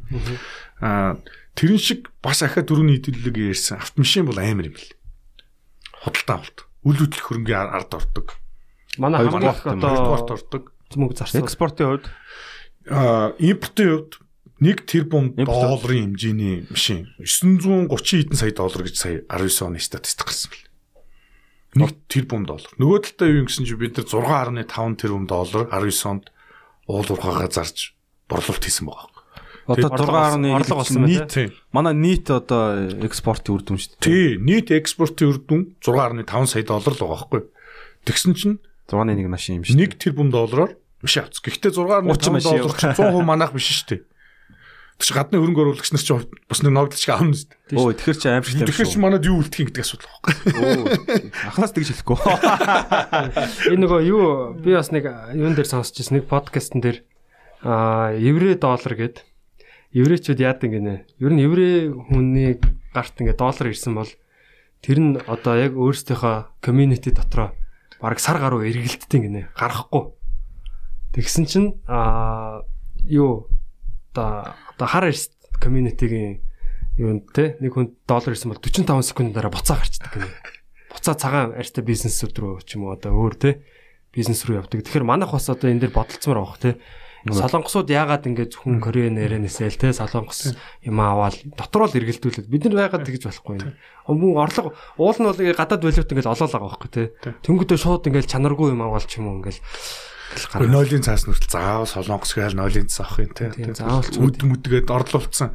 Гэтэ мундаг байгаа юм билэ. Манай үндэсний үйлдвэрлэл бол мундаг байгаа юм билээ шүү дээ. Нойлын цаас мас чинь 70% мөв тоод юм уу гэж живхгүйсэн шүү дээ. Нийт одоо зах зээлийнхэн 70%-ыг одоо живхээ гэхэд хийдэг болсон байна. 70% Тий. нэр юу? Зах зээлийнхаа би бүр Хэдхэн жилийн яг өмнө завшиг сонсоод тэгсэн байхгүй. хэдхэн жилийн өмнө чинь Pampers, Mami Poco гэл одоо хоёр дахин ямтхан юм байна. Чанарыг баг ойролцсон юм байна. Nice. Сонир мэдээ байна те. Жинхэнэ мэдээ байна те. Жинхэнэ Одоо Тэнгэрийн компани. дотоод дот- хүнсээ бол дотооддоо бас оо сайн хангаж जैन те. Тэгтээ нөгөө яг гоё. хэлдэг шиг тэр нөгөө гарахгүй л байх хэрэгтэй юм лээ бид нар нэг л муу гайл үндэсний үйлдвэрлэлээ муу гайл те одоо Uber ингэдэг UB cab-ыг голж ахаар UB cab-ыг ашиглаад Uber болох байхгүй юу бид нэр. Тэгээ ууг нь хөгжүүлэх хэрэгтэй шүү дээ. тэр. Мөнгөө харин яг яа, би нэг бас ойлгох хэрэгтэй юм байна. Би бас сая сонсоол мөнгөө ингээл дот- дотроо л ингээл тойрог болоо эгэлдүүлээд зах юм шиг. Тэр гадаад одоо ингээл ядаж амжиргааны бүх төвшөнд л шүү дээ. Нэг ганц би авах гэж бол хаанах би авах уу гэж байна шүү дээ. чи өгөн сонголтгүй бид нар шиг юм цөөхөн устд сонголтгүй байх хэрэгтэй байхгүй? Сонголтгүй Монгол л байх хэрэгтэй байхгүй? Тэгэл амар манайхан чинь нэг гадаад юм л гоё гэдэг нэг амар виски миски ч юм уу юу ч гэдэг нэг гадаад юмнууд л ингээл хэлээд байдаг. Оронд Би нэг Монгол жишээ хэлэхээр би чамд ангараа хэлчихв. Ингэдэггүйгээс болоод одоо чинь би 2000 10 онд одоо нэг төрд ажиллаж исэн те их хурлын намын газар ажиллаж байсан байхгүй. Тэр үед миний гар дээр нэг 630 мянган төгрөгийн цалин ирдэг байсан. Тэр үеийн би ханшиг санаж байхад 1200 төгрөг байсан. Вау. 1200. Доллар уу? тий, доллар. 10 онд уу? Тий. Тийм шүү дээ. Тэгэхээр Тийм чи тийм. 1500 өдөр бос 11 онд Тий. 10 онд бол 12 1200 байсан байхгүй. Тэнгүүд чи бодоо хэдэн долларын би залинтай байсан. Аа юу юм бэ? За аль шууд хуваагаад За те. ахад 600 одоогийн аншиг авах нэг хүмүүс тоон юм шиг гарч. Тэгээ. 630 мянган төгрөгийн цалинтай. За хуваах нь 1200 те. Тий. 525 доллар байна. 525 долларын цалинтай ээж л тээ. Тэгээ бид нар нөгөө орсон мөнгөө гадагшаа нөгөө Африк үчиг шууд цагаан арснууд өгнө гэдэг шиг яг тэр итгэх арсист ярьж л байгаа. Гэхдээ дотооддоо үлдээхгүйгээр үндэсний үйлдвэрлэлд дэмжихгүй юу гэдгийг те. Энэ чинь төр гэхээс илүү бид нар өөрсдөө дэмжих хэрэгтэй шүү дээ. Тэхгүй явсаар байгаа долларын ханш нь нөлөөлөд бид нар Одоогийнхоор бол сая 400 мянган төгрөгийн цалин авч авч ирсэн юм байна. одоо тэр цалинд би сая сууд сонссон чивэрэ гэж байгаа байхгүй. Гэхдээ яг хөө тэр нөгөө тухайн тухайн үеийн авч ирсэн цалин цалин, доллартай харьцах. Снайпераараа. Тэгээ одоо нөгөөдхийн ингээ харангуут хэдэн доллар болж байна. 630-ыг Гар дээр авах гэх чинь нөгөө үндсэн цалин нийгмийн дадлан шимтгтэй тавьдаг. 229 доллар болсон. Өө, ядуур. Сарын зүгээр л Африк болчихсон. Нөгөө Африкт сард 100 доллар 200 доллараар амьдэрдэг гэдэг чи бид нар чи ийм болцсон.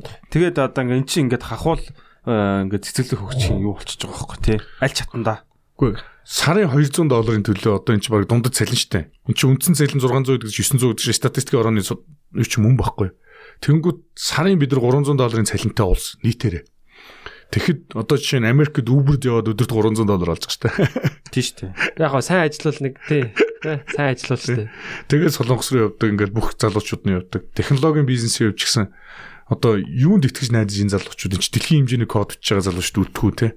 Тэгэхээр бол бид нар аль болох юм хийж байгаа яг энэ хүнд өрцсөн үед бол бүр бие биенийгаа бүр өст гинжин хэлхээгээр ингээл өстө барайл юу ч татахаараа дэмжих хэрэгтэй байна. Мөнгөө бас яг дотроо л эргүүлэх нь явж байгаа юм байна. Тэгээ одоо энэ чинь Трамп яриад л шүү дээ тий. Хамаг үйлдвэрлэл улаан цагаан ярьж байгаа шүү дээ. үйлдвэрлэл ингээ яаж одоо сая энэ коронагийн үед яаж байгаа байхгүй дэлхийн нийт антибиотикийн үйлдвэрлэлийн 90% нь хятадд байна гэж байгаа байхгүй тэнгүүт нөгөө барууны улс орнууд чинь бид нар юу хийч вэ те яг ингээд яхаар хятадаас хэтэрхий хамааралтай болчихож гэж бас ярьж байна Трамп ч шууд улаан цагаан яриад тэрийг худалдааны дайн гэж нэрлээл манай улсад үйлдвэрсэн эрдэнэ шишийг худалдаж авмаагүй л шууд шахаал те Тэгсэн чинь манай төр зэсэг болохоор ингээл бие бинийгаа түрхээл те. Одоо ингээл би бол гайхаал одоо шинэ UB Cap шиг компани хэрвээ би шинэ төр зэсгийн шийдвэртэй байсан бол те.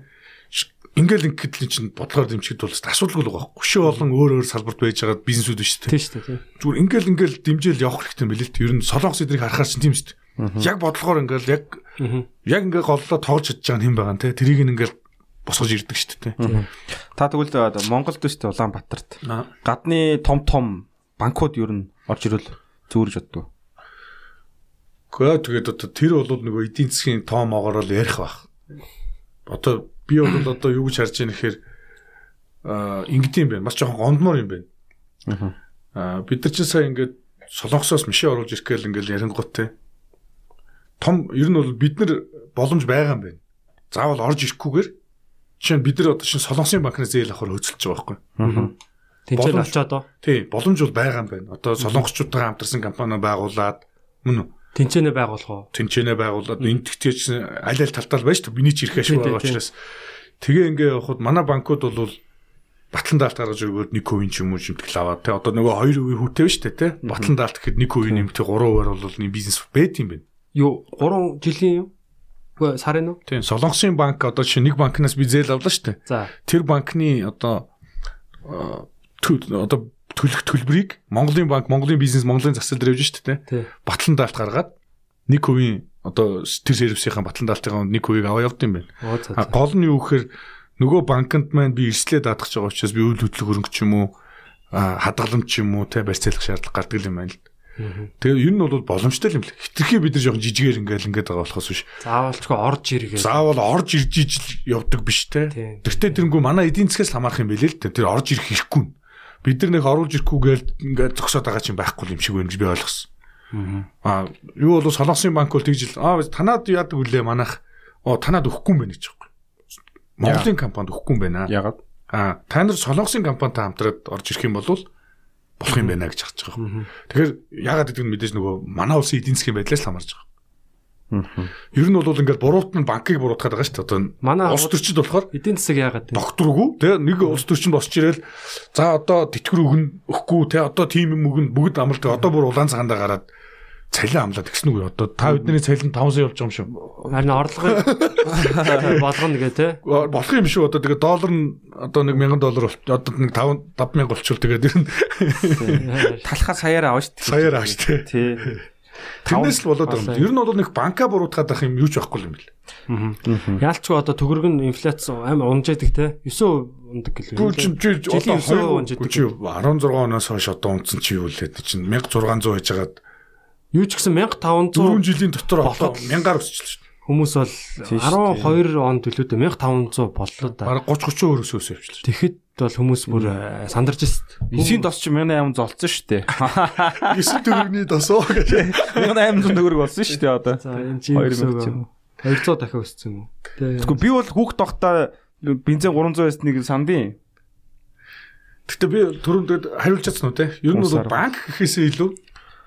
Тийм юм бэлээ. Энэ бол манай улсын инфляциас хамаарал энэ банк усууч гэсэн ингээл үгүй чин хүүгээрээ өрсөлдөөл тийм үстэй үнэхээр нөгөө хүн болвол ингээл гол нь өнөөдөр өгсөн зээл төгрөг 10 сая төгрөг жилийн дараа хэд болохыг банк мэдэхгүй шүү дээ.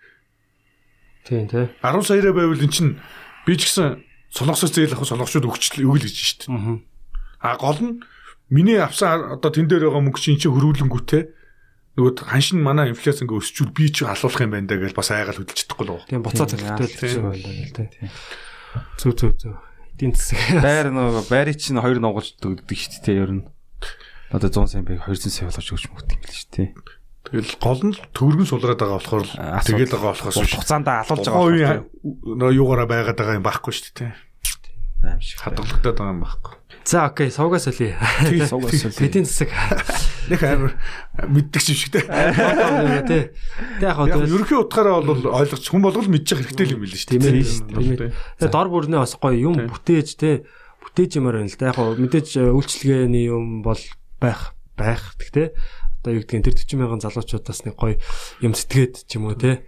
Ингээд ядгийн яд 20 мянган одоо ингээд юм бүтээлцээ явжсэн бол те? Тэгвэл бас гоё явах лу тэр цаг хугацааг ингээд ашигласан бол. Тийм шүү дээ. Хөгжөөд явж байвал шүү дээ. тий эдийн засагт нэмэртэй Тэр шүү нь хүн ганц амьдрын те? Юм их шүү дээ. Янз янзын юм уу алдаж унаад. Ямар түүх хүлтэй гэдэг байгаа те? Та одоо UP Cap ингээд а, ингээ хайрцаг за ингээд гадна ямар нэг үйл ажиллагаа явуулж байгаа юм байна. Одоо нэмэлт одоо сая жишээлбэл нөгөө нэг юм өсчингийн trap map шиг ч юм уу те. Тэр ингээ works те. Uber works гэдэг Яг манай хийм юмгүй ч юм уу. нөгөө манай технологийн компани тэгээ манай компанид хамтарсан компани байхгүй. Тэгээ ер нь бол яг хуу Монголын бас нэг компаниудын сая сүүлд болсон компани хаагаад маргалыг харж байхад ер нь тэр их буруу юм билээ л дээ. Бид нар хамтарсан бол хамтарсан шиг хамтраал юу ч хийсэн гэсэн те зүгээр би зүгээр цайны газар ч байсан гэсэн бид хамтраал хийх хэрэгтэй юм л. Үнэхээр хамтрагч нар бол хамтрагч байхгүй бол тэр чинь айгүй буруу соёл юм билээ л. А UB Cab бол одоо зөвхөн UB Cab app такси байгаа шүү дээ. Одоо бид нар хоол хүргэлтийн солиуш яригдж байна. За хүргэлтийн үйлчлэгээ гэж байна. Бидний нэг шинээр хийгээд байгаа юм биш. Одоо манай алтан гац аврагууд бүгд л энийг хийж байгаа тийм. Бид нар Бид бизнесийн моделийг тавиад гисэн те ус гатлаад. тий тийм тэгэл бид чинь тоо судалгаа бүх юм бэлэн байгаа байхгүй. За одоо энэ ойлгомжтой юм байна. Энэ тэдүү өвтөл байт юм байна. Их юм байна. Хөгжүүлэлт бол бүр амар өргөн цар хүртэй юм шүү те. Тэгээ анханасаа л одоо UB Cab-ийн хөгжүүл бидний даван энийг харж хийсэн. Тэгээ одоо бол өмнөх шиг бид нар одоо UB Cab-ийн 3.0 гарах гэж чимээр 2 жилийн хөгжүүлэлт орсон байдаг байхгүй. Өмнөх шиг тэгж удахгүй л те. Одоо ингээд шин шин юунууд бол гараал яваад. газ газ хийгээл явчих тэгээ те гараал. за гоё хор- Одоо 4.0 хөлбрээ ярьж байна. Оо. хурдан гаргаарай хүлээж байгаа шүү Эс 20 гэ загвар гаргач байлаа. Аа. Тэгэхээр шууд төвлөрж байгаа л гэсэн үг. Яг энэ бизнес дээр бүгдээрээ төвлөрөөл яг энэ дээр цэцгэлэл тим завч алах. Нэг мэтгэд нэгтгэх болол дахиад нэг мэтгэд нэгтгэх болчиход шүү дээ. Тийм шүү сүнг сүнг гээл ингээд шүү дээ. Тий. Аа за нөгөө нэг нийтийн ажлын тал дээр яриа те бас аа юу одоо юу гэдэг нөө хотын хотын нөгөө юунд байсан те иргэдийн төлөөлөгчдийн хорлолд байсан гэж юм те. Тэгээ нэг бас нэг юм сууц өмчлөгчдийн аа юун дээр холбоон дээр нэг тийм ажил хийж би нэг тэр төгөөс ярьж ирсэн Тэр их сонирхолтой санагдсан л да. Тэгээ одоо бид нар чи одоо манайх бол орон сууцнд амьдарч जैन. Тэгээд одоо юу гэдэг манай байрны гадаа ингээл нэг ийм юм ажил хийгдчихээсээ тэргээл те нэг анзаараал нэг ийм юмнууд байдаг те. Тэгээ тэрэн дээр аа яг тэр түүхээсээ бас ярил. Тэг яг бид нэг хотын гэхээс дүүргийн авралын төлөөлөгч байсан. Тэгтээ адилхан л да чинь засаг захаан нэгжийн тухай хуулиар яг л адилхан хуультай иргэдийн хурлын Аа зүг зүг дүүрэх хос. Нэг шат арай доор гэсэн үг таасан байна. Тэгээд тэгтээ жоохон хинхэг болчихгүй юм чи ингээд оролцох оролцохгүй юм байдгүй шүү дээ нөгөө депутат болчихор чи ингээд сургуулийн яадаг үлээ тэрний яадаг үлээ гэдэг ингээд тэгээ нөгөө нийтлэг харж ирсэн нь юу гэхээр иргэд өөрсдөө оролцдоггүй учраас энэ төр засгинч тэр зүгээр энгийн зүгээр сөөхөнч тэр ингээд гаарад энэ жоохон ингээд амраас өгч бил. Холбоогүй болчихж байна л та. Тэгээ оролцохгүйгээс гадна иргэд ирэхээ мэддэггүй. Би ч юм бол ирэхээ мэдж байгаа оршин суугч болчих жоохоо байхгүй. Тэгээ би чинь одоо манай яг ээж аавын байр л да одоо манай миний одоо амьдарч байгаа тэгээ би чинь нэг отхон баяр. Тэгээ би чинь гадуур давхгүй одоо энэ чинь 5 6 7 жилийн дараа одоо төрхөмдөө буцчихгүй одоо отхон хөвгт голомтоос ахаа одоо чи энэ байрны таав гэдэг одоо манай гэр хоосроод гэдэг ах нар яваад гэдэг. Тэгээд байранда ирээд ясан чинь манай лифт явдггүй 6 сар боллоо. Хөөх. Ээж 9 хажуудлаа давхар байрстай тий. Тэг 9 давхар 6 давхарт байдаг. Тэг ээж хажуудлын орцонд байдаг. Тэгэл бас нөгөө хүүхд мөхт харж марах гал орж ирэхээр амсгаж орж ирээд идэг. Тэгээд тэг би чинь хэдий бас нөгөө нийгэм маяг ажил мэжлээс холцсон ч гэсэн жоохон бухимдаад идэх. Тэгээ би гараад яг орсныхоо нэг түүхийг ирсэж байгаа. Бүр яг давхцдаг байхгүй ингээд шатаар хоёр хүүхд нөө лифт байхгүй хоёр хүүхд алхаа явчих. Манай орцоор дүр бөлчсөн мэт. Нэг давхар. Тэгээ хоёр хүүхдээ ингээд нэг нэгээр нь зөөгөөл те. Шатаар гараал ирсэн чинь намайг хүүхдээ багт л байсан цэвэрлэгч манай тэнд л байдаг л байхгүй нэг цэвэрлэгч. Тэгээд лифт чинь. Тэгээд Оши соог мог өнөө нү гэж чинь. Байна гэж чинь. Тэгэхээр яасан гэдэг. Хүн чинь орцсон ч юм бөөлцсөн биш би хоёр хүүхд хөтлөө гараад ирсэн чинь. Чи өөрөө л бөөлж үзэлдэг. Аим дургуус юу вэ? Гэхдээ одоо яг нүүр хагарцсан байж болно би бинэ би яг хүүхд байхдаа сахилахгүй байсан байж болно те эн чин цалингаа авж байгаа гэдэг ойлгохгүй шүү дээ тэр хүн одоо Үйлчлэгээ үзүүлж- байгаа тэгэл дүрсгэл явц тэгэл энэ сөөхн хаана гэдэг юм бол нэг олж уулзсан та гэл тэгээ ядж явах нөгөө чин лифт чи манад ажилтдаг юм ч юм өөр байрных ч юм би сайн мэдэхгүй юм чин тэр үнийг зөөр ингээ зүс таньдаг нэг л хүн баггүй тэгээд байранд байдаг бараг 10 20 жил болцсон хүн байгаа байхгүй Ер нь манад ч гэсэн тийм хүн байдаг. Нөгөө сөөхөөр тэр хүн л харагд. Өөр хүн захирал нь ямар хүн чи мэддэхгүй. Тэр нэг цэвэрлэгч ч юм уу нэг тийм лифчин ч юм уу нэг хүн байгаад байдаг. Тэгээд бүр ингээд эсэрч бүр хаяа явс. Тэгээд маргааш нөгөөдөр жил нэг амралтын өдөр нэг ажил дээр хүнтэй уулзах гээд гараа явж исэн чинь амралтын өдөр. Тэгээд гараа явж манай байрны нөхөрл нөгөө биш нөгөө депутат депутат байсан болохоор яасан ог сөөхөн урал суух гэж байгаа юм уу наа явуулж байгаа гинэ. Нөгөө сөөхөн урал болж байна. Сөөхөн урал суух гэж байгаа юм уу яах гэж байгаа юм гэдэг. Тэгс юу нөгөө өмнөх юм гинт санаад оронгот наа явуулж байгаа гэж мартаад хаана болж ийн гэсэн чинь тацтлаа энийгээд хоёлоо цуг очиж гэж бидид энэгтэд чи өөрөө очиод залуучууд болохоор энийг одоо юу гэдгийг одоо нийгмийн юмд оролцохгүй байгаа их модны гэж бодоод байгаа байхгүй тий. За тэр одоо хинхэг чи хинхэхээр ог иш очиж очий гэдэг. Хоёул цугаар гэдэг хорооны доор болж байгаа юм болж байгаа. Нөгөө ч надаас баг айхна айгаашаас. Тэ би чинь бүр ингэж жичрээд чинь нөгөө өмнө бас уур ураад байсан. Ахаад лифт явахгүй байгаа байхгүй. Тэгээ ороод заа 20 30 хүн зүгэлцсэн. Байдгүй үгүй хэлэх гээд чи би нилээ оцроод орсон юм чинь. Лифтээ асуухгүй орсон шүү дээ аминда. Тэгээ бас нэг ганц нэг үг хэлчих юм л чи. ямар хүмүүс сууж нэг өгчүүл сууж байгаа байхгүй юу? Байрны өгс. Тэ байрны өгчүүд нам мам яриад Тэ намынхан доо тийм шүү дээ тийч. Тэрний үед хийсэн лифт мэвчих шиг юм аа яриад ингээл ингээм. Тэгэл суугаад дургуур 2 цаг өө нөгөө уулзсан уулз байхгүй. Үгээл кэ. Тэр хаяа гарч гэхээр бол хүмүүсийн урд дуур ороо өрөлтөө шүтдэг. Тэгээ үгээ хэлчих хариултаа авах гэхээр бүр нөгөө цаг нь явах гээд байгаа байхгүй. Тэгэхээр нь л шууд босч ирээл жоохон нэг юм ийжсэн жоохон нөгөө хүн татах нэг жижиг юм сурцсан байгаа тий. За төр үлээж байгаараа гэж тэгс гайхал. Хурал жоохон гаарчлаа. Тэгээ би энэ байранд чинь 30 жил амьдэрсэн би 30 настай тий. Одоо манай байр бол нөгөө кинонд гардаг шиг 13 дугаар орол гэдэг шиг ингээд ингээд балгас боллоо нүдэн дээр. Одоо энийг өөдөнд тий хурлын уур амьсгалыг сонсоодсэн захирал нь авч явж чадахгүй нэ. Одоо энийг ингээ өгье, энэ хүнд өгье гэдэг хойд дүрээ тодруулж байгаа юм урал юм байна л. Одоо тийм л юм болд юм шүү дээ. Ингээд нэг хүн ингээд нэг хүн дуудаж ирээд яг хойд манай намын өгчүүд байгаа. Одоо ингэ чинь мэгчл гэдэг юм шиг шүү дээ. Одоо сөөхт хүртэлтэй. Тэнгүүт нь за одоо болоо наад чинь сонсоод тахыг гүйцэтгэх захирлаа ажиллуулж чадаагүй өдөртөх зөвлөлийн асуудал байна. Дөрмээрээ тийм байхгүй юу? Өдөр тутмын үйл ажиллагаанд хяналт тавьж шахаж шаардах хэрэгтэй юм чинь оршин суугч болгон биш тэр чинь өдөртөх зөвлөл гэж байдаг байхгүй юу? Аа за. Тэгээ өдөртөх зөвлөл нь ингээс манай аавын таньдаг ч хүн байж гэн. Тэгэхээр одоо ингээл та дарга юм уу? Одоо би болёо. Одоо тий би одоо нэг талхаа аваад явж байхдаа гүцэх цахилтаа юм шаардчих чамаар байна. Орц лифт хийж. Ашуу тэгээ хэлсэн юм уу? Тий. Тэгэл чи чинь чи хэний хөвгтөө өөнөө хөвгтөө гэл тэр дээр би нөгөө чинь ажлын албан газрын байр штэ чинь ингээд оо за за за асуудалгүй гэл нөгөө өгчүү чинь гинт иргээл тэгэхээр би энэ хүний чинь бол захирлаар тавихгүй энэ үн санал болгож байгаа юм байна. А би бол гэхдээ нээлттэй зарлана. Далха дэлгүүр орж явахдаа би авдаг эндээ оршин суудаг хүн авмаар байна. Тэгээ би бол өдөр төгсөвлийн хийгээ явмаар байна. Тэгээ эндээс юу надтай цуг нэг 5 өдөр төгсөвлөөр сонгогч гээл сонгогдож аваад шууд гарч аваад маргааш уулзгээл Төрөө ирэх булаац юм. булаага авчихгүй. Амар. Тэгээ би зүгээр яг энийг ингээд детальчж яриад байгаа нь ингэх юм бэл. Аа. Тэгээд бид нар очиод цөөхөн дансыг харсан чинь үнэхээр тэр яагаад ч хүн ажиллах боломжгүй нөгөө хүн бууж өгөө явахаас аргагүй юм. Аа. Юу гэхээр нэг орлого нь зарлагаа үрд нөхдөггүй. Хасах баланс. Тэ Баланс давхрах гэж. Тэ. Тэгсэн чинь тэгээ яах вэ гэд. За тэнгууд би нэг гурван л шинжилсэн байхгүй. Тэгээ энийг бол энэ сонсож байгаа хүмүүс сөөхтэй хийгээсэй гэж чинь. А би зараа яг сөөх чинь одоо орлогоо яг бидний байрны төлбөрөөс авчиж байгаа шүү дээ. Лифтний мөнгө, юуны Тий, сөөх юм. Гурван төрлийн орлоготой. Засварын мөнгө, аа цэвэрлэгээний мөнгө, лифттэй байрвал лифтний мөнгө л гэж. Хойлоор энэ гурыг л авна өөр мөнгө. засвар цэвэрлэгээ лифт. Тэр дулаан мулаан энэ төргээд идэг ч те байрны мөнгө энэ чинь тусдаа контор контор. яаж байгаа тий. Тийм тэр луг орчин уран цус нийт яаж байгаа юм. А сөөх нь бол тэр цэвэрлэгээгээ хариуцсан. Дундаа эзэмшлийн засвар үйлчлэгээ хариуцсан. За лифттэй бол лифттэй гэдэг ингээд явчихсан. Засвар үйлчлэгэнд нь одоо энэ гадаа талбай юу? Урсгал засвар юм да тий. Тэгээ одоо нийтийн өмчлөлийн гэж байгаа байхгүй? Сөөх чин гадаа талбайгаа эзэмшнэ. Байрныхаа дундын талбайгаа эзэмшнэ. Тоглоомын талбай тий. Тоглоомын талбай мал бүр Зогсоол мохсоол. Тэгээ зогсоол мохсоол гэж сөөх хийх болно шүү дээ. Газраа Орцоо эзэмшин. тэгээ орц байна. тэгээ Аа за. Дээвэр нь байна. Аха. Тэр байшингийн.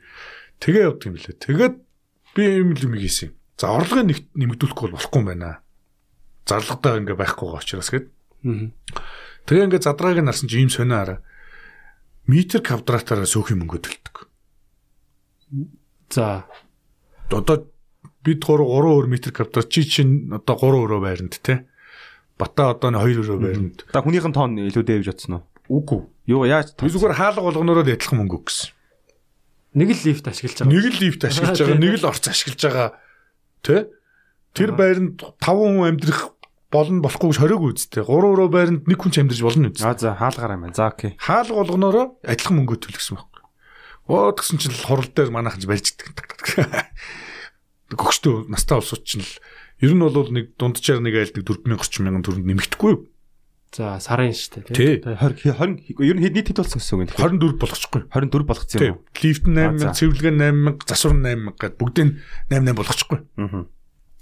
Тэгсэн чинь л, аа шүү тэр мөнгө байхгүй юм мөнгө байхгүй гэсэн би тэгвэл эндээс яваа.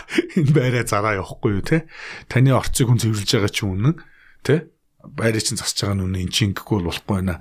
Тэгээд хамгийн гоё нь манай хорооллын байрны чинь нэг давхртаа дөрөв айлт дөрөв айлынх нь 2 3 өрөө байдаг байхгүй. Хэдгүр бэрээ. Аа мянган нэрийн артлын байр. Өвчлөлтэй байр. Тэгээд Сайн инээд яг тий, тийм тэнгүүд хорооллынхны инээд. Яас ороод. Аа. Тэгээд бүр ярины ирч болоо. За уушлаа уушлаа. Өөсөө сонсогч нэ. Хорооллынхан Тэгээ байна. бүгдийг тэнцүү болгоцсон. Аха. Тэгээ болгоё гэхээр бас эсэргүүцээд байхаар нь эн чинь 3 өрөөгийнх бол нэг нэмэгдээг байхгүй. Аа. Тэг шин Метр квадрат нэг өрөөнд айгу багыг төлөөсөн байхгүй. Бүгдөө төлгээл. Тэгээд янгут нь а 50% төр чинь 3 өрөө шүү дээ. Нөгөө нэг давхртаа хоёр. Дөрөв айлын манай өдөр төх зүйл нэг өрөөтэй хоёр өрөөтэй айл байсан баг. Аха. Хоёр саналаагч нөхсөн. За ингээ шийдчихээн. Шийдчихсэн. Тэгэл гэсэн чинь манаас орлоготой орлого нэмэгдээд нормалны болоод ирчих واخ. Аха. За тэнгууд одоо зардлын нээж танах өгөхээр сөөхөн юм бэл. Цэвэрлэгч гэсэн чинь манаас өөхт нэг юм Үнэхээр ингээ нэг юм ядарсан амьдралтад баг 5 6 он байдаг хөөх. Яг ажилтг ажилтг хурдуутчих гэх бүх хүмүүсээ дуудаар. Аа. Та нар одоо 3 нүлдэд бусд нь явж болно. Хин 3 үлдэх өөртөө шийд. Манай сөөхт 2 сая төгрөгийн зардал үүд юм байна.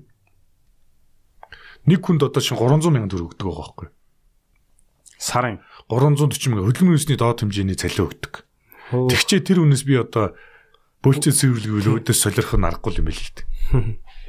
Аха. Тэнгүүт нь цалингийн айтайгаа өгөхгүй яаж амьдрах юм бэ? 340-оос нийгмийн даатгалаа төлөөд хүн гар дээр 250 мянган төгрөг авчаад бүтэн сар ажиллаад энийг ажил шиг ажил гэж бодоод хийх юм тэнч хийхгүй дээ. Тэгэхээр энэ 2 сая төгрөг байгаа юм байна. 2 сая төгрөгийг юу ав? Цалин болгоод авах гэсэн байна. Гэхдээ нийгмийн даатгал сөөх төлөх хэрэггүй. Тэр 3 хүн үлдээд хоршоо байгуулаа өрөөд тэр хоршоотой чинь би гэрээ. Оо за за. сөөхтөр чинь хамаагүй шүү дээ. Аж ахуйн нэгжтэй гэрээ хийж шүү дээ. Тэр хоршоо нь одоо тэр Туслан гүйцэтгэгчтэй туслан гүйцэтгэж бол. компани болох. Та нар 2 саяасаа тэр татвараа төлнө та нарын үүрэг. Өөрсдийнх нь асуудал шүү дээ. 2 сарын сарын 2 саяын гэрээ тий. танахтай 2 саяын гэрээ хийгээд тэнгууд нөгөө хүмүүс чинь шууд баг суурин дээр халаа ичих горон үлдээл за за. Ямар авир авир юм эсвэл өдөр чинь угаасаа зүгээр архичд зуулаад шүү дээ тэр байранд чинь зүгээр ингээд тойр цудаг найзууд нь واخгүй нэрийг бичсэн цэвэрлэгээ идэхгүй мэдхгүй уусаа ойлгомжтой нөхдөд байгаа байхгүй. Ажлуулж болвол болвол гэсэн чинь шууд энэ гурван нүлдэл бид хэд ажиллая.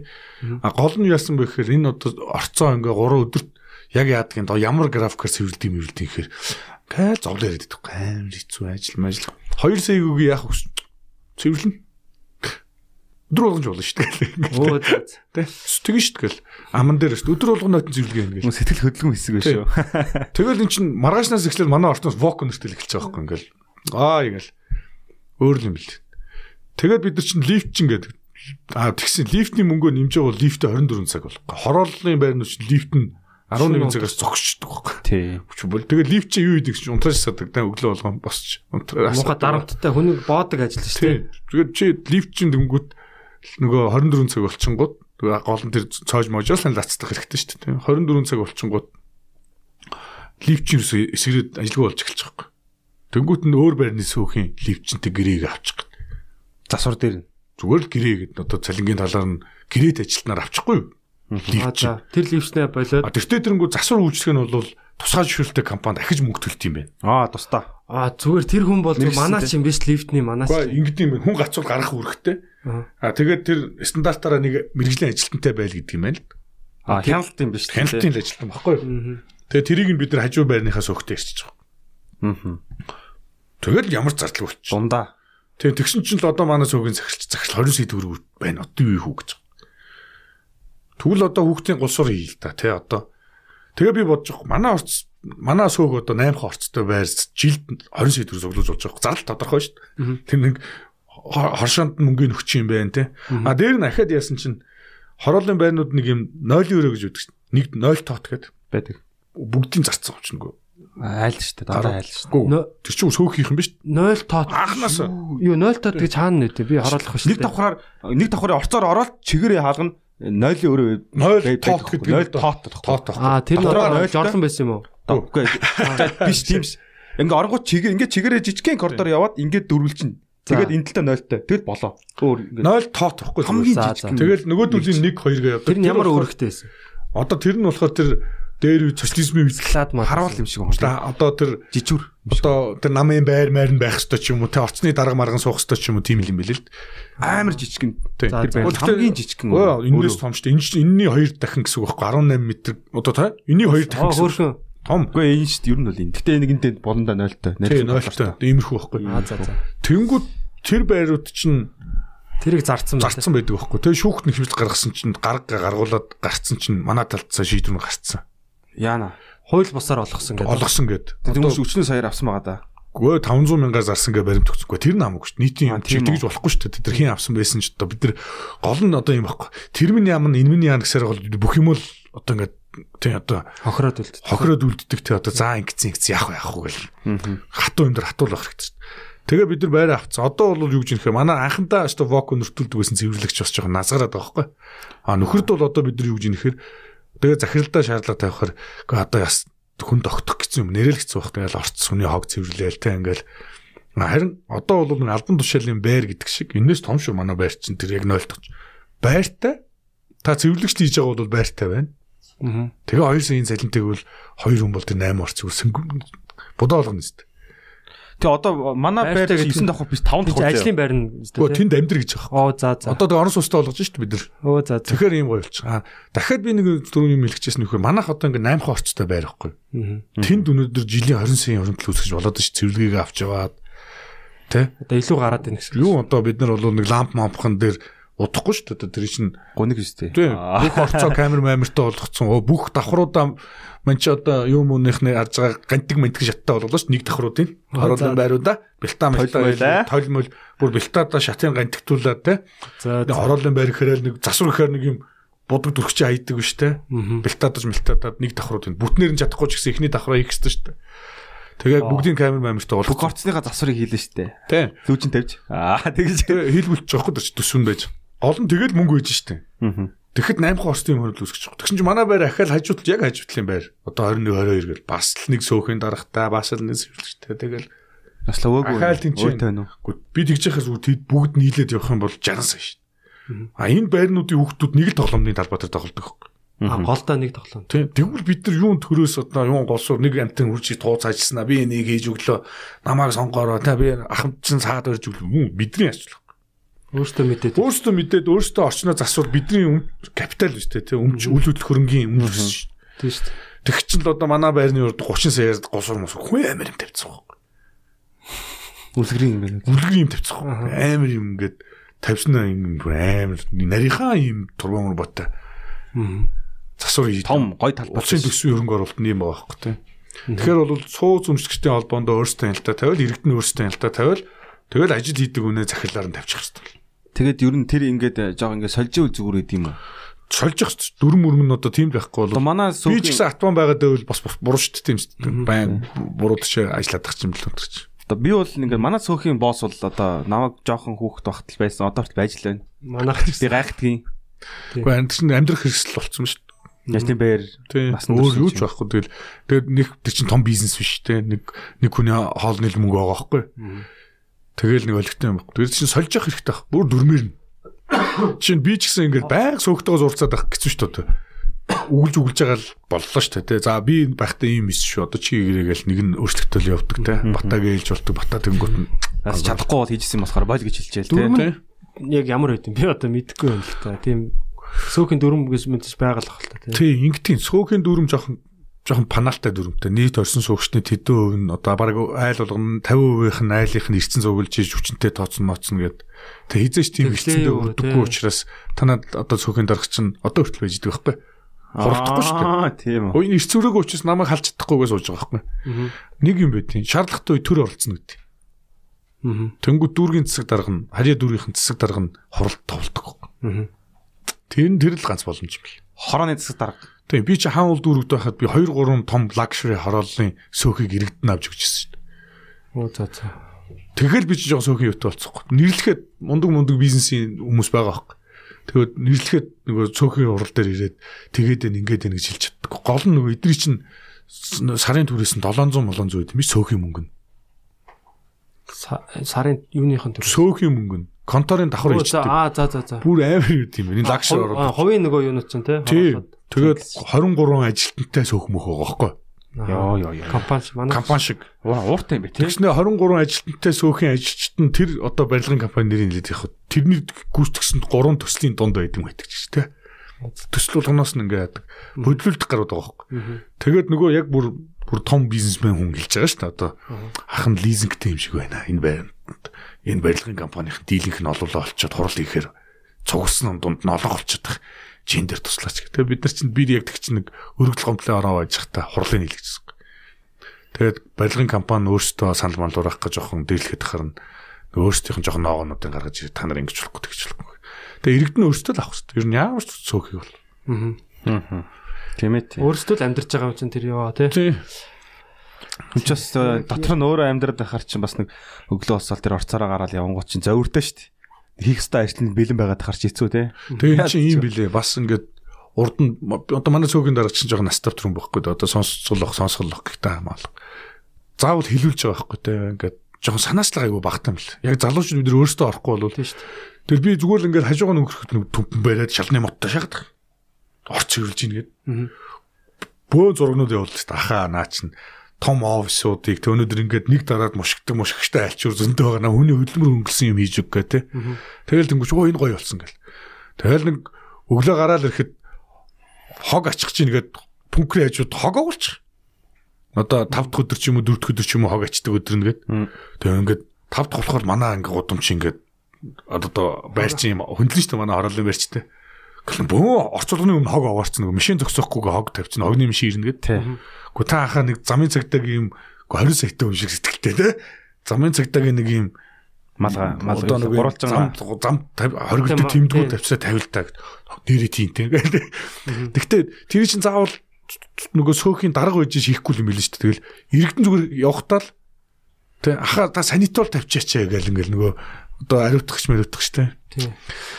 Дандаа л хэлж явах хэрэгтэй юм. Одоо нөгөө юун дээр хогон дээр яад юм бол э, одоо хогийг бас манай одоо хотынхан тий нэг Англи англиг асуудал англиад одоо тий за ховонцор хогийн нэгд өдөр авъя тий одоо нэг хоол хүнсний хог хаяг хаягдлын одоо хоёр дахь өдөр авъя гэдэг нэг тийм гой зохицуулт хийгээвэл одоо хаашаа яаж яавал зүгээр юм Үгүй болон би зүгээр ингэж бод. Би зүгээр яг ингээд жоо халаглаад байдаг. Хэрвээ би одоо цөөгийн дараа зөвхөн энэ төвлөрөө байвал та энэ цөөх божигнуулж явахгүй гээ те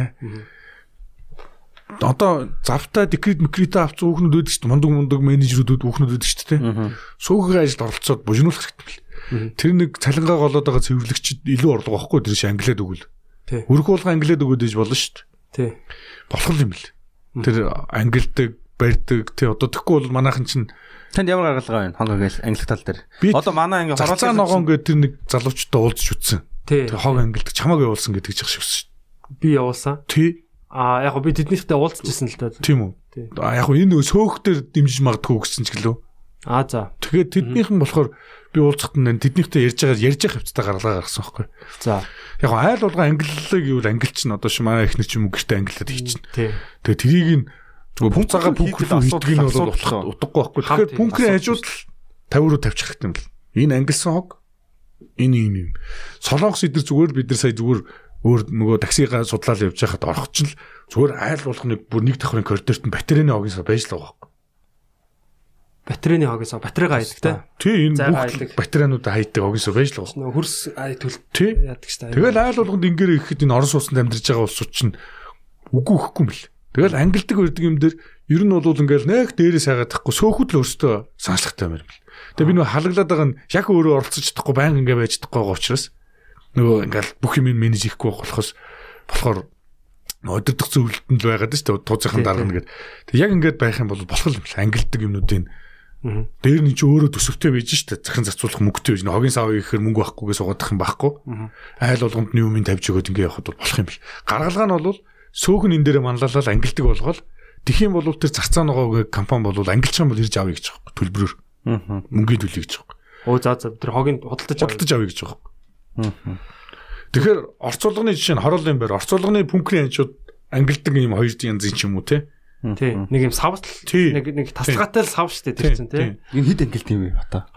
Ер нь нэг юм гурван. хог хаягдлын хуулиар яг тэр өнгийн кодуудтай юм байлээ. Яг одоо улаанд нь юу хуунцар ч юм уу да би тэр өнгөнүүдийн сайн мэдгүй. Нэг дөрвөн төрөл ах шиг. Дөрөв. Био био хог хуунцар тэгээд одоо шил одоо цаас байна уу тэгээ нэг тэр уу, дахин боловсруулах гэдэг нэг цав ичүүлж байгаа байхгүй юу? тийм ээ. Тэр одоо цаас, шил, фунцар те. А нөгөөх нь биоhoгийг монголчууд хэрэгжилж штт. Одоо янз бүрийн ялцмаг болох юмнууд штт те. Тий. Тэрийг бол Хүнсний хог мог тий. чи хүнсний хогийг чинь бол авч ангилдаг юм байна. Тим компаниуд байна. Тэгээ гоё бордоо. Тэр хоёрыг хийгээл за бусад тэр нэг одоо нойлын цаас маас одоо яа тийм те. Тэр одоо арай нэг бохир хогнууд штт те. Тэр мөр нь бол одоо тэр бункер руу ордог юм байгаа ч те. Тэгээ нэг яг ангилж болох цэвэрхэн хогнуудаа ядаж хамгийн ихэнд одоо айл болгон ундааны сав гарч байгаа ундааны саваа нэг хийчдэг. Тэрийг пункт хийчихээр нөгөө хог дүүдэг усууд нь самраад хийчдэг юм ба штэ. Тий. Тэгэхээр юунд төлөө давхар болгон одоо хяналттай байгаа үйлээ. Бүх л одоо ямар ч байрал код модтой байгаа шүү дээ. Фон систем системтэй. Тийм байгаа үйлээ шууд орц орцонд нь тэрийг нь ангиллаад хийгээд өгчих хэрэгтэй. Тэгээд тэрийг айл болгондоо сайхан таниулаад тэгэл цөөхөн ажилтан тэрийг чинь цэвэрлдэг биш. Бас тэр нэг хог олоод хогныхоо мөнгө авчдаг байх хэрэгтэй. Цөөхөн орлоготой бас. Тийм. Үгүй цөөхөн тэрнээс цэвэрлэгч нь урамшуул болгочихгүй. Аа тийм. Тий. Одоо гуруулаад өрөө явж ивэл тэгэл тийм л өргөгчтэй. Тэгэл айлууд нь тийшээ чинь үгүй бишгүүл гарна да тэр ундааны сав бол. Тийм шүү дээ. Энэ чи энэ чи одоо ингээл 500 жил задардаг гэж аахгүй доотлол нь 500-аас 900 жил. Тэгэхээр эн чинь бас одоо дахиад хэрэглээ дахиад нэг сав хийж болно те. Та хэд хоёрт би гоё яг энэ талаар бүр ингээд нэг нөгөө бас нөгөө хүн сонсоод хүнд хэрэгтэй мэдэн штэ. Манай нэг мод гэ нэвтрүүлгээс та харсан уу? Харсан харсан. Э юу боловсрал дээр явжсан. Тэгээ болсоо тэр яг тэр болдог тэр залууг оруулал тэр амар гоё яг тэр юу гэж гисэн Европын ингээ орнуудаар ингээд яг л нэм амьдралын хэм маяг хараа судлаа яваад байгаа байхгүй. Тэрнгээ нөгөө хүмүүс тийм эргэтэй нэвтрүүлэг хийгээд. Тэгээ ерөөсөө энэ яг ингээ би ойлгосноор тэр нэвтрүүлгийг үзээ ойлгосноор юу гэхээр одоо дэлхийн нийт ч өөрөө ингээ нэг юм одоо бидний дээр үеийн ирдэг коммун коммун гэдэг нийгэмд орж байгаа юм шүү дээ. Одоо нийтийн хамтралын дээрүүд нэг байрны дарга гайл байсан те. Тэгэл ингээл айл болгоно нөгөө нэгэндээ орж хөлмөл өгдөг мөгдөг гэдэг шүү дээ. Хүмүүс хэрэгээр тим нийгэмдэрж амьдрдаг болж байна гинэ. Европт одоо тим юм бүр ботер гараад тэр мод нэвтрүүлгээр тэгсэн чинь угаалгын мишээ айл болгонд байх хэрэггүй. Аа. Подуулдоо том тийм локер одоо тийм нөгөө угаалгын мишээ тавьсан. Тэр нь төлбөртэй биш. Цагаа хүмүүс нь захиалцдаг. Аа тийм тийм тийм. Тийм байна гэж тэгж чинь. Швед таарсан шүү. Би Швед таарсан. Тийм байна. Доор яг нөгөө нэг давхартаа юу юу доод подуулынхаа давхартаа юу жим байгаа. Үнгүү саун байж байгаа. Шавар байж байгаа. Тэгснээ угаалгын юутай баг. Тэгээ тэр хүмүүс ингээд бодвол байгаа шүү. Цагаа захиалцсан байдаг. Шүү дээ. Түрээс захиалцсан. Хүмүүст. А тэр нь түрээслээд бас одоо ойдлчин ойдлчин түрээс ойдлчин ойдлчин байдаг бох дархан ойдлчин энэ төрөж байгаа. Тэгээ тийм байж гин. Тэгээ дээр нь тэр чинь ингээ харсан чинь айл болгонд нэг одоо багаж магаж хангалттай байхгүй байсан чинь тийм тийм дархны өрөө байгаа байхгүй юм нөгөө мужааны цэг шиг юм байгаа байхгүй. Айл болгон ороод юм уу засчихсан юм ороо засчдаг. Жишээ нь тэр угаалгын машин надад аюу зүв санагдаад байхгүй. Бид нар чинь угаалгын машин үйлдвэрлэдэггүй орон байж яг айл болгон угаалгын машин аав те. Үрхийн тоогоор их юм бол энэ чинь бас ахаал нөгөө валют чинь гадагшаа гарч яваад байна шүү дээ. Тэгээ зай талбай хувьд угаалгын машин чинь амар асуудалтай шин. Тий. Наача гойсоо яг гадаад бас харж лээсэн юм. Угаалгын машин бол гой санаа байна. Тэгэл яг юм community-гаар шийдвэл өшнөө гоё юм л. Тэгэл энэ хүүхдийн тоглоомын талбайгаа өөрсдөө гарч ирэл ногоо цагаагаа одоо тэр мод зодод харил та энэ орсон сөгчт нь ингээл дээш хараад байх ш. Би нэг цасмаас цэвэрс нэг гараад нөгөө хорооллын байр чинь сүүдэртэй учраас цаас ингээд актаршаа зам бүр амар болчтой. Цуг ингээл зогсон чинь дээр үеих шиг хүмүүс гарч ирж лээ хүмүүс. Хүүх ямар гоё ингээ хүмүүс хөлс гараад байна мараад байна гэдэг. Багж юм зохимоор. Манай хоёрын нэг гурван давхрын ах байдаг хөөхгүй. Тэр нөө нэг баг ач нарт болоод хүүхдүүдэд зориулаад ач нартаа бүгд ингээд нэм баг моднууд талбайн голд тариад тэр моднууд нь одоо амар өндөр болцсон. Солиод шүү дээ. Тэр өдөр болгон гагаж усалдаг хөөхгүй. Одоо хэрнэ. Ач нартаа зориулаад тэгээд амар өндөр том моднууд болцсон зав тэр талбайн голд идэв шүү дээ. Тэгээ нэг нь л бид нар ингээл гайхмаар шүү дээ. За мэдэх одоо хороолын байр нурхан төвт хооллох. Гэтэ ойрхон одоо ойрхон гэдэг нь юу гэхээр ингээ ийм ойрхон амьдэрцгааж штэ ингээл яг л бидний орчин бүгдөө хамааралтай болж танаас өөгч гэсэн танаас бид нар нэг учиргүй хаус ороод одоо цөөхөн штэ Монголд чинь тийм. Тийм байгаа учраас бүгдөө яг энэ нэг юм компанид мөнгө төлөөл тэрийг ингээл ажилтан шиг харьцаж байгаа бүгдөө яг тэндээ оролцоол юм уу засал нөгөө өдөрж байгаа юм ч гэсэн ёс зүйтэй өдөрдөөд оролцоол тийм. Ингээл явах юм бол орчноо өөдөнттэй явал нэрээ амар том боломж юм бэл. Бид нар зүгээр л айл болгоны 4000 төгрөгийн юм нэмэл гардаг зарим зардлаа танчхад л манай сүүх ажилгүй авч явж чадахгүй өртөө гэдэг байсан нөхөр чинь нийгмийн даатгалын өртөө мөртөө болцсон те сүүх чинь 20 сая төгрөгийн хоригдл үүссэн л байгаа байхгүй. Тэний хайрцаг тамхины мөнгөний ялгаа ба шүү дээ. Тэгээ гэр оролтыг нэг яаж гоё хэрэгжүүлж болох юм бэ? Гудмаар ч юм уу ямар ч бас нэг баг айл майл болгоол манайхны хамгийн муухай нэг л нэг айл болгоо гашаа барьцсан те. Тий. Нураагаал нэг том ашаант ч юм гоё байхад төлөвтэй гээл те. Тий. Толомын эндээ толомын талбайтай чинь айл болгон модон жолонтой энэ төр гэл байгаа байхгүй. Одоо тэр эколос энэ төр гээд яг хөрсөнд нь шингээдэг тийм юу вэ жорлон, био жорлонгууд. Тэгэл чинь тэр баг 20 айлын дундах жорлон морлон бол нэг 60 сая төгрөг мөрөх гэж байгаа. Тэгэл жорлонгоо шийдэл тэндээ усанд ордог болол ер нь бид нар ханаал нураах хэрэгтэй юм бэл. Энэ хажууд зөвхөн өөртөө хараал нэг уртхан хараал өглөө босч амьдрал те тэгэл нэг зөвхөн өөрийнхөө нэг өөрийнхөө машиндаа сууж яваал ингээл. Бүх юмнаас ингээл хязгаарлагдаад зөвхөн 10 жилийнхаа найзтайхаа найзлаал те ингээл нэг юм. Зүгээр л чи гэр ороолын нэг 10 багийг тойрч сууж байгаа л яриад хэдүүлээ нураач гэл. Тийм үлгэрч хотоо гэрэл гарч ирэхгүй нөхөр бид нар бас санаачлаг айгүй муутай л байгаа даа. Тэгээ би биэнд итгэхгүй. Итгэхгүй. Бизнес хийхээр итгэхгүй, тим хийхээр итгэхгүй те. Тэгээ газар өмчлөлийн асуудал бас нэлээд хурцаар тавьдах байх л та. Миний газар чиний газар гэх юм болоо. Тэгэлгүй энэ хувьд бол биш бид нар хамтраад юм их чинь те одоо ингээл нийлээл хоршоо болоод хашаага нураагаал те. Нөхөрлөл болоо. Тэгэл кадастраараа байж л байгаагаас хойш өмчлөн. Тэгэл уул нь хийвэл хийхэл над бодогдтол. Гэтэ бас яг хөдлөе гэхээр бид нар чинь үнэхээр 200 долларын цалиндаа ахуудаа баригдаад байна шүү дээ. Тэгээ хоолны хэрэгцээний мөнгө олцоод юу илүүгаараа сүнд яах тэгэл нэг өөр юм бодохгүй. Тэгээ суур хэрэгцээндээ баригдаад байна те. Жогон хоригдл өнөлттэй болвол одоо манай сөгш 20 мөрөн саятай болоод үргэлж. Аа юу юу хүм үнэхээр санаа орж ирж санаа орж ирж шүү дээ. Супер. Гоё юм. Nice. Бас энийг юу сайхан төөх бай. Аа. Яг одоо надаа ингээл бас яг одоо хотын удирдлагуудыгаа бас ингээл гоё тий гоё юм хийвэл бас дэмжмэрлэж тий гоё гоё юмнууд дээр нь бас ингээл одоо хотод амьдарч байгаа иргэн те тийм ч бас ингэ дэмжмээр ингээ хогон дээр ч юм уу? Юу гэдэг стандартыг ядаж гаргаад өгчүүл те оос хуулийн дээр ингээ юу н гарцсан байгаа юм чи. Одоо ингээ жоохон шахаад өгвөл тэгээд одоо бид нар иргэд нь бас ялчгүй оролцоотой л байх хэрэгтэй юм л та Харин би энэ дээр зүгээр ингэж утсан нэг юм. Москвагийн Citizen Forum гэдэг ч байт юм бэл. Одоо ингээд аливаа том хотууд юм иргэдийн форум гэж хийдэг. Тэрэн дээр юм мань мичиг юм синтэг гарууд нь үрж ирээд ингээд дуу хоолой болж идэг. Ингээд салбар хурл болонгууд те тэн дээр нь юмөө танилцуулдаг. Тэндээс хүмүүсийн дэмжлэг авсан төслийг хотын дарга шууд дэмждэг ч юм уу те. Нэг тийм юу л үйл ажиллагааж байгаа дутагтаад байгаа юм шиг харагдчих. Зохион байгуулалт тийм. Нэг нэгдэхгүй ингээд өгөө ирэх гээл амар тэнэгч одоо шин би нийслэл юм болохгүй нэхэр би нийслэлийн урлагийн төлөөлөгч болох гэж одоо хичнээн сая төгрөг зарж сонгуульд нэр дэвч гарах хэрэгтэй юм тий ядаргаа авах. Тэ одоо зүгээр л ингээд гоё бай л та. Хотын дарагтаагаач гоё найз те бүгдөө те хүн болгон л ингээд гоё байдаг. Тэгэл нэг юм хорл болдог. Тэн дээр нь хүмүүс нь ордог. Төсөл танилцуулагддаг дуртай те байгаль орчны чиглэлээр төслүүд явахад тэн дээр шалгасан төслүүдээ санхүүжүүлдэг энэ төргээд яг юм нийгмийн имийг зохион байгуулах ур чадвартай манлайлагч нар аюу хэрэгтэй юм билээ. Тэгэхгүй бол ингээд хизээч ийм юм өдөртөж үзнэ гэж бодож байгаагүй ч юм уу салбар өдөрдөн гэж бодож байгаагүй хүмүүс л энэ тэнд очиад дарга болцсон саяд болцсон те. Тэгээд ямар ч нөгөө амбицгүй нөхдөж очичоор л хөөрхи сэтгэл байгаад толгой нөрөхгүй л Эсвэл төтгөл нь өрөхгүй. Гэхдээ толгой өрөхгүй шүү дээ. Мөнгө нь байна, боломж нь байна, эрх мэдэл нь байна. Тэгэл яаж хийх үү гэл ингээд бодоод юу хийх үү гэл бодоод идэв шиг. Тэг яг одоо ингээд үеийн үед бол яг хотын дарга нар бол хийж явах үедээ аюу рейтинг нь өсдөн шүү дээ. Чи ингээд мөнх хоёргээл хотын дарга байсан Батбол хотын дарга болгонд ч аюу рейтинг нь өсдөг шүү дээ. Манай зүгээр харж байгаа хитрхийн нэг хүний манлайлалтай ганцхан Гэр бүх юмыг очиж иддэг те очоод супермен шиг те. Тийм бүх одоо аа тэр ингээд энэ энэ ингээд энэ энэ ингээд энэ Тэр айгүй гоё ингээд дор дороо шийддэг тийм. Иргэдийн оролцоо гэдэг юм чухал байхгүй. Тэр хүн бүгдийг мэддэг гэж болохгүй шүү дээ тийм. Бас чадахгүй шүү дээ. Ингээл хогны юм хийж байгаа залуучууд төр алга байна. Яг нэг нүлгийг таксиж гисэн ингээл яг тээвэртэй холбоотой юм эригвэл бид нартэй шийдвэр гацаад байгаа юм аюу их л байхгүй. Гэхдээ одоо бол шийд зарим нэг юм шийдэгчлээ л.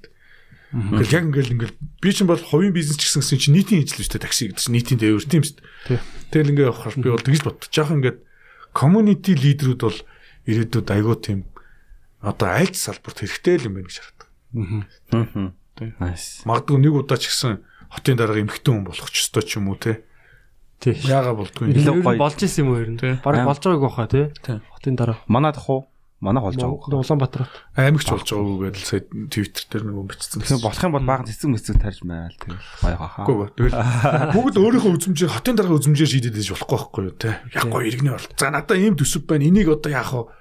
Яг нэг улс суур хотын дарга одоо яг улс суурийн лагиу гоё батбаг тавьж өгсөн юм шиг байна тий.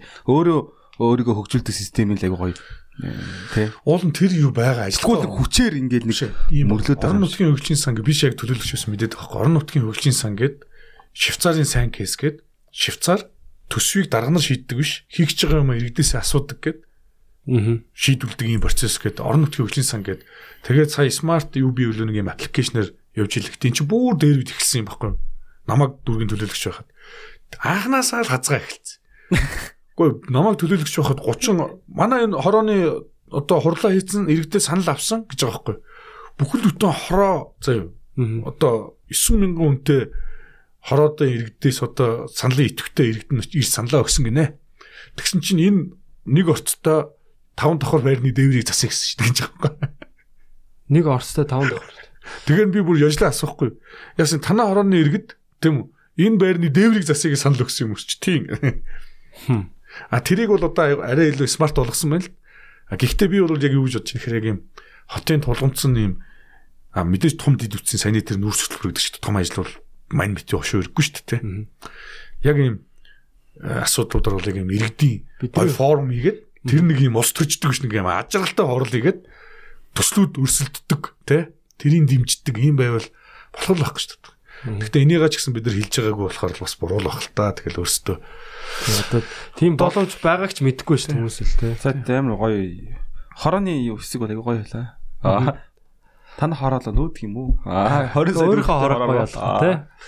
Өөрийнхөө хорооныг яаж гоё болох юм бол доо. Манай чинь хорооныхоо одоо тэг газар нутгийнхаа нэг 4% ч юм тийм л ба штэ. Тэгэл тэр сөөх болгон хориг цуглуулах боломжтой байна гэж бодлоо. Айл болгоныг тамхины мөнгө цуглуулах ахтал те.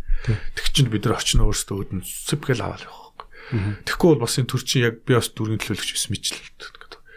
Асуудал бүр бүх юм бүх юм ингээд төрийн нуруунд дээр ирсэн. Тэгэл бүгд нь тусаасаа тусаасаа нэг тийм шийдсэн том юмч байхгүй жижиг юмч байхгүй гэл. Бүүн асуудал. Тэгэл хичнээн жил хог босруулах үйлдвэрээр байхгүй бүтгүү те тэгэл хүсэн энэ цөөхүүд нь гусраа өөртөө тавиад исэн бол тэр хог босруулах үйлдвэр нийслэлийн төсөвт үлтгэл байхгүй. Тийм. Деталь жижиг детальны асуудлууд угаас төр хурж амжихгүй л тээ. Яг байрны асуудлыг бол төр шийдэж чадахгүй л тээ. Ялцгүй. Тий Тий. Одоо одоо байгаа. юуны тулд одоо сөөх гэ 20 20 30 тэгэл яг л юм л 30 саяын өртгөр мяа юм ийшлэгээд байгаа чинь буруу бас алга байна. Тэн дээр зарлаа явангууд тэр чинь нэг юм тим юмны зардлын юмны зардал гэдэг нэг юм заавал байх ёстой зардлууд нь яваал яваал яваал тэ нэгэл нөгөө компани нийгмийн даатгал ашигын татвар нөөт гэл ингээд тэгэл яг хийгдэх ажил нь тэр чинь нэг учиргүй талын шаагаал тэ тийм байхгүй. Ер нь энэ нэг жижиг ажлуудыг сөөхүүдийг жоохон бэхжүүлээд гоё хийчихвэл тэр юм уу яваад том том асуудлуудаа ингээд нийслэл нэгээд явал боломжтой л бил. Тэгэхээр одоо гарцсан гарцсан нь бол яг иргэдэл юм. Иргэд. Ерөөсөө өөрөөсөө очиод тэр сөөхтэй Ирэхэл мэдчих хэвээр байна шүү дээ, тий. Тий одоо нэг айлаар итгэвтэй хуралдаа оролцоод Тий. тэгээд одоо нэг асуудлуудаа цаасан дээр тэмдэглэж авчаад тэгээд нэг хэлдэг ч юм уу. одоо тэгээд сошиал орчин манай гүр нөгөө фейсбુકийн группээр ингээд Хорооны групп мөрөдтэй байрны групп дээл үүж хэвчээ шүү дээ. Тэр юм яриад тийм шүү. дээ. Зургийг оруулаад, тийм. Энэ хогоо асгаач, энийгээ ингэж, тэрийгээ ингэж гэл. Сая тэр хүүхдийн гулсур мосууч манай эргэлдэгч чи энэ одоо ямар сони юм зур авчраа тавьчих юм гэж хэл. хүмүүсээ манай энэ 220-ын юуны орцсон дээр нэг айл нь л орцсондоо тавих татаад идэв л да. Тэрийг одоо мэдсэн юм уу яасан 37 тоод алнаа чамааг мамааг хан дээр битцсэн байгаа байхгүй орсны хан дээр тэр чи одоо хүүхд уншаад тэгээ тийм тиймэрхүү асуудлуудаас юу те нэг тусгай групп мөрөп дээр чи юм. Харин би бас ингэж байгаа ш. Сөөх гэдэг чинь зөвхөн одоо энэ жил бол одоо ингээд төсөв төсөвт болоод байгаа ч би бас хэлэх гээд байгаа байхгүй сөөгийн захиралтай. Сөөх гэдэг чинь зөвхөн ингээд нэг засвар хийдэг, цэвэрлэгээ хийдэг байгууллага биш. Энэ юм community байгаасаа тий. Нэг хамдын баяраар нэг тэмцээн уралдаан хийчдэг. Тэгээ бүгдээрээ гараа дээр гараа Дараа дээр тий хүүхдийн баяр болохоор хүүхдүүдээ цуглуулад үгүй бай яадаг юм бидний л байрныхаа гадаа наадам наадмын юу хийж тийм үстэй тий тэнчэнээс нэг жижигэн жижигэн сал тэгжиж бидний жоохон өөр хорондоо нүүр агараад мүс агараад Гэхдээ нэг орцонд би бол байна одоо. Дээр үед бол би биний танин те баг ингээл мөрлөл энийгэл ахаа гэж тэр жаргал ахаа хийн байгаа тэр байгаа юу гээл те. Одоо ингээл инг- хэдэн жил би тэр ингээл би бинийтэйгээ бүр ингээл ингээл ингээл явдаг айл зөндөө байгаа хөөх Тий. би одоо таван давхар байранд амьдардаг хэрнээ ингээд орсондоо байгаа хүмүүсийг ингээд хүндэд харах болондоо энэ хүн манай орсонд амьдардаг юм багтаа л ч боддог шүү дээ. Тэгээ таньдаг ч гэсэн ингээд дуурахгүй те. Заах Тий. ингээл нэг юм ер нь танихгүй те юм. хөнди те чимээгүй газ хаалга онгоолгол ордог. адилхан л хүмүүс байгаа штэ. Адилхан л гоё ах нар л байгаа штэ. Гоё ах нар адилхан дүүнер байгаа хөөх те. Тэгэл би биенийхээ одоо чинь янз янзын юм сонсогдоод байна. Манай хүүхдүүд явж ивэл гаражн дээр тоглоод бууга хилчдэг те. Тийм байхгүй болчиход байна. Урд урдгаа шахаад төгтөр ингээл хитрхи амжих нь. Тэг чин л бид нар нөгөө олон улс Европ Европ яриад идэг тэд нар чинь өөрсдөө юм гоё энэ нүр аж жаргал юм байна гэдэг ч тийм community эргэж байна. тийм тийм Тэгээ ингээд том бүгдц тэр өөрөө энийг урагшаа яваад туулчаад буцаж эргээд нөгөө нэг ойлгоод буцаад явах нөгөө хөдөлгөөн чи өөрөө бас нэг юм занхраа байгаа шүү дээ тий. Баацганаал. Бид нар бол аяга хурцсангой аяга сүп сүп гэл газ маневрлах боломжтой байгаа. Тэгээд энэ community-ийг чинь хамгийн том үүсгэж болох юм чинь энэ social орчим шүү дээ. Заавал нэг айл дурсаа цай ууж танилцах шаардлага байхгүй шүү. Тэ? Айл болгоныхоо үүдэнд одоо та хэд бол бид нар бол тэгсэн шүү дээ. Айл болгоныхоо үүдэнд одоо тэр сөөхтэй шаардлага тавиал стикерээр Facebook группийн хаягийн тавиал тэгэл тэр групптэй халуун дагооныхоо юм ярих хэрэгтэй шүү дээ. Тий. Тий гоё юм тий. Тэгээ Би л хорооныхоо группыг үүсгэмээр санагчлаа. Тий тэгээд айлуудаа зарлаа Facebook. Тэгээ хороо гэхэр чинь засаг захиргааны нэг чихэр амар том болоо явчихдээ. Аа Хороо ч том. Томроо явчихна. байрныхаа сөөх Сөөгч нь сөөх аа, тий. Сөөгчнийх 2 3 байр байдаг. Нэг ой байр тэгэл нэг тийм том байж чадахгүй. 2 3 байр л үүдийн тий. Тэгээ сөөгчийн хяналтгүйгээс болоод би танаа одоо энэ 220-ын сөөхийн нэг жишээ санаж л ингээл дунд нь бид нар чи ингээл төрдөг гэд хаа газрынх нь төрдөг гэд нэрлэлсэн. Одоо хин чин анх тэгж нэрлсэн фонтаны навд нэг байрны урд цугладаг байсан. Би ч хорооллын мөртлөө 10 жил найзуудтайгаа ирдэг л Тэгэл цугладаг тэр цаадыг гараж болгох чинь гээл иргэдэн тэмцэж байгааг би харж л тэгсэн чинь сөөхөс чинь зөвшөөрөл авсан. Та нар дугаа гээл иргэдэн гарч тэмцэл бөөнлөн болчихсон шүү дээ. Үе үеийн нэг хэсэг сөөхийнхэн бас нилээ их хүүхдэн толгойн тоглоомын талбайг цааш нь харууллаа шүү. Өн чи хуулиараа юм билэ. Эн чи ингээд газрын тухай хуулиараа 44-ийн 10 жил одоо сонсч байгаа сөөх мөх улсууд иргэдэн байгаа бол тий 44-ийн 1 жил үү тэр залтаар а өөрийнхөө сөөхийнхөө дунзын эзэмшлийн кадастр авъя гэж авах хэрэгтэй юм биш үү? Иргэн Аа нийслэлд хандаж А за. Батлуулаад тэнгууд тэр сөөхийн нэр дээр тэр кадастрын гарчвал тэн дээр дараа нь баригдах юу ч байсан гэсэн сөөхийнхэн асууд юм байна. Тэнгүүд удирдах зөвлөлтөнд байгаа нөхдүүд гаражын өнөөс гар өсгөө зураад өгч чинь те. Эсвэл бол манай нөгөө нойлын тоотыг хүнд нөхөр зарцсан энэ гэдэг асуудал шүү дээ дур мэдээ те.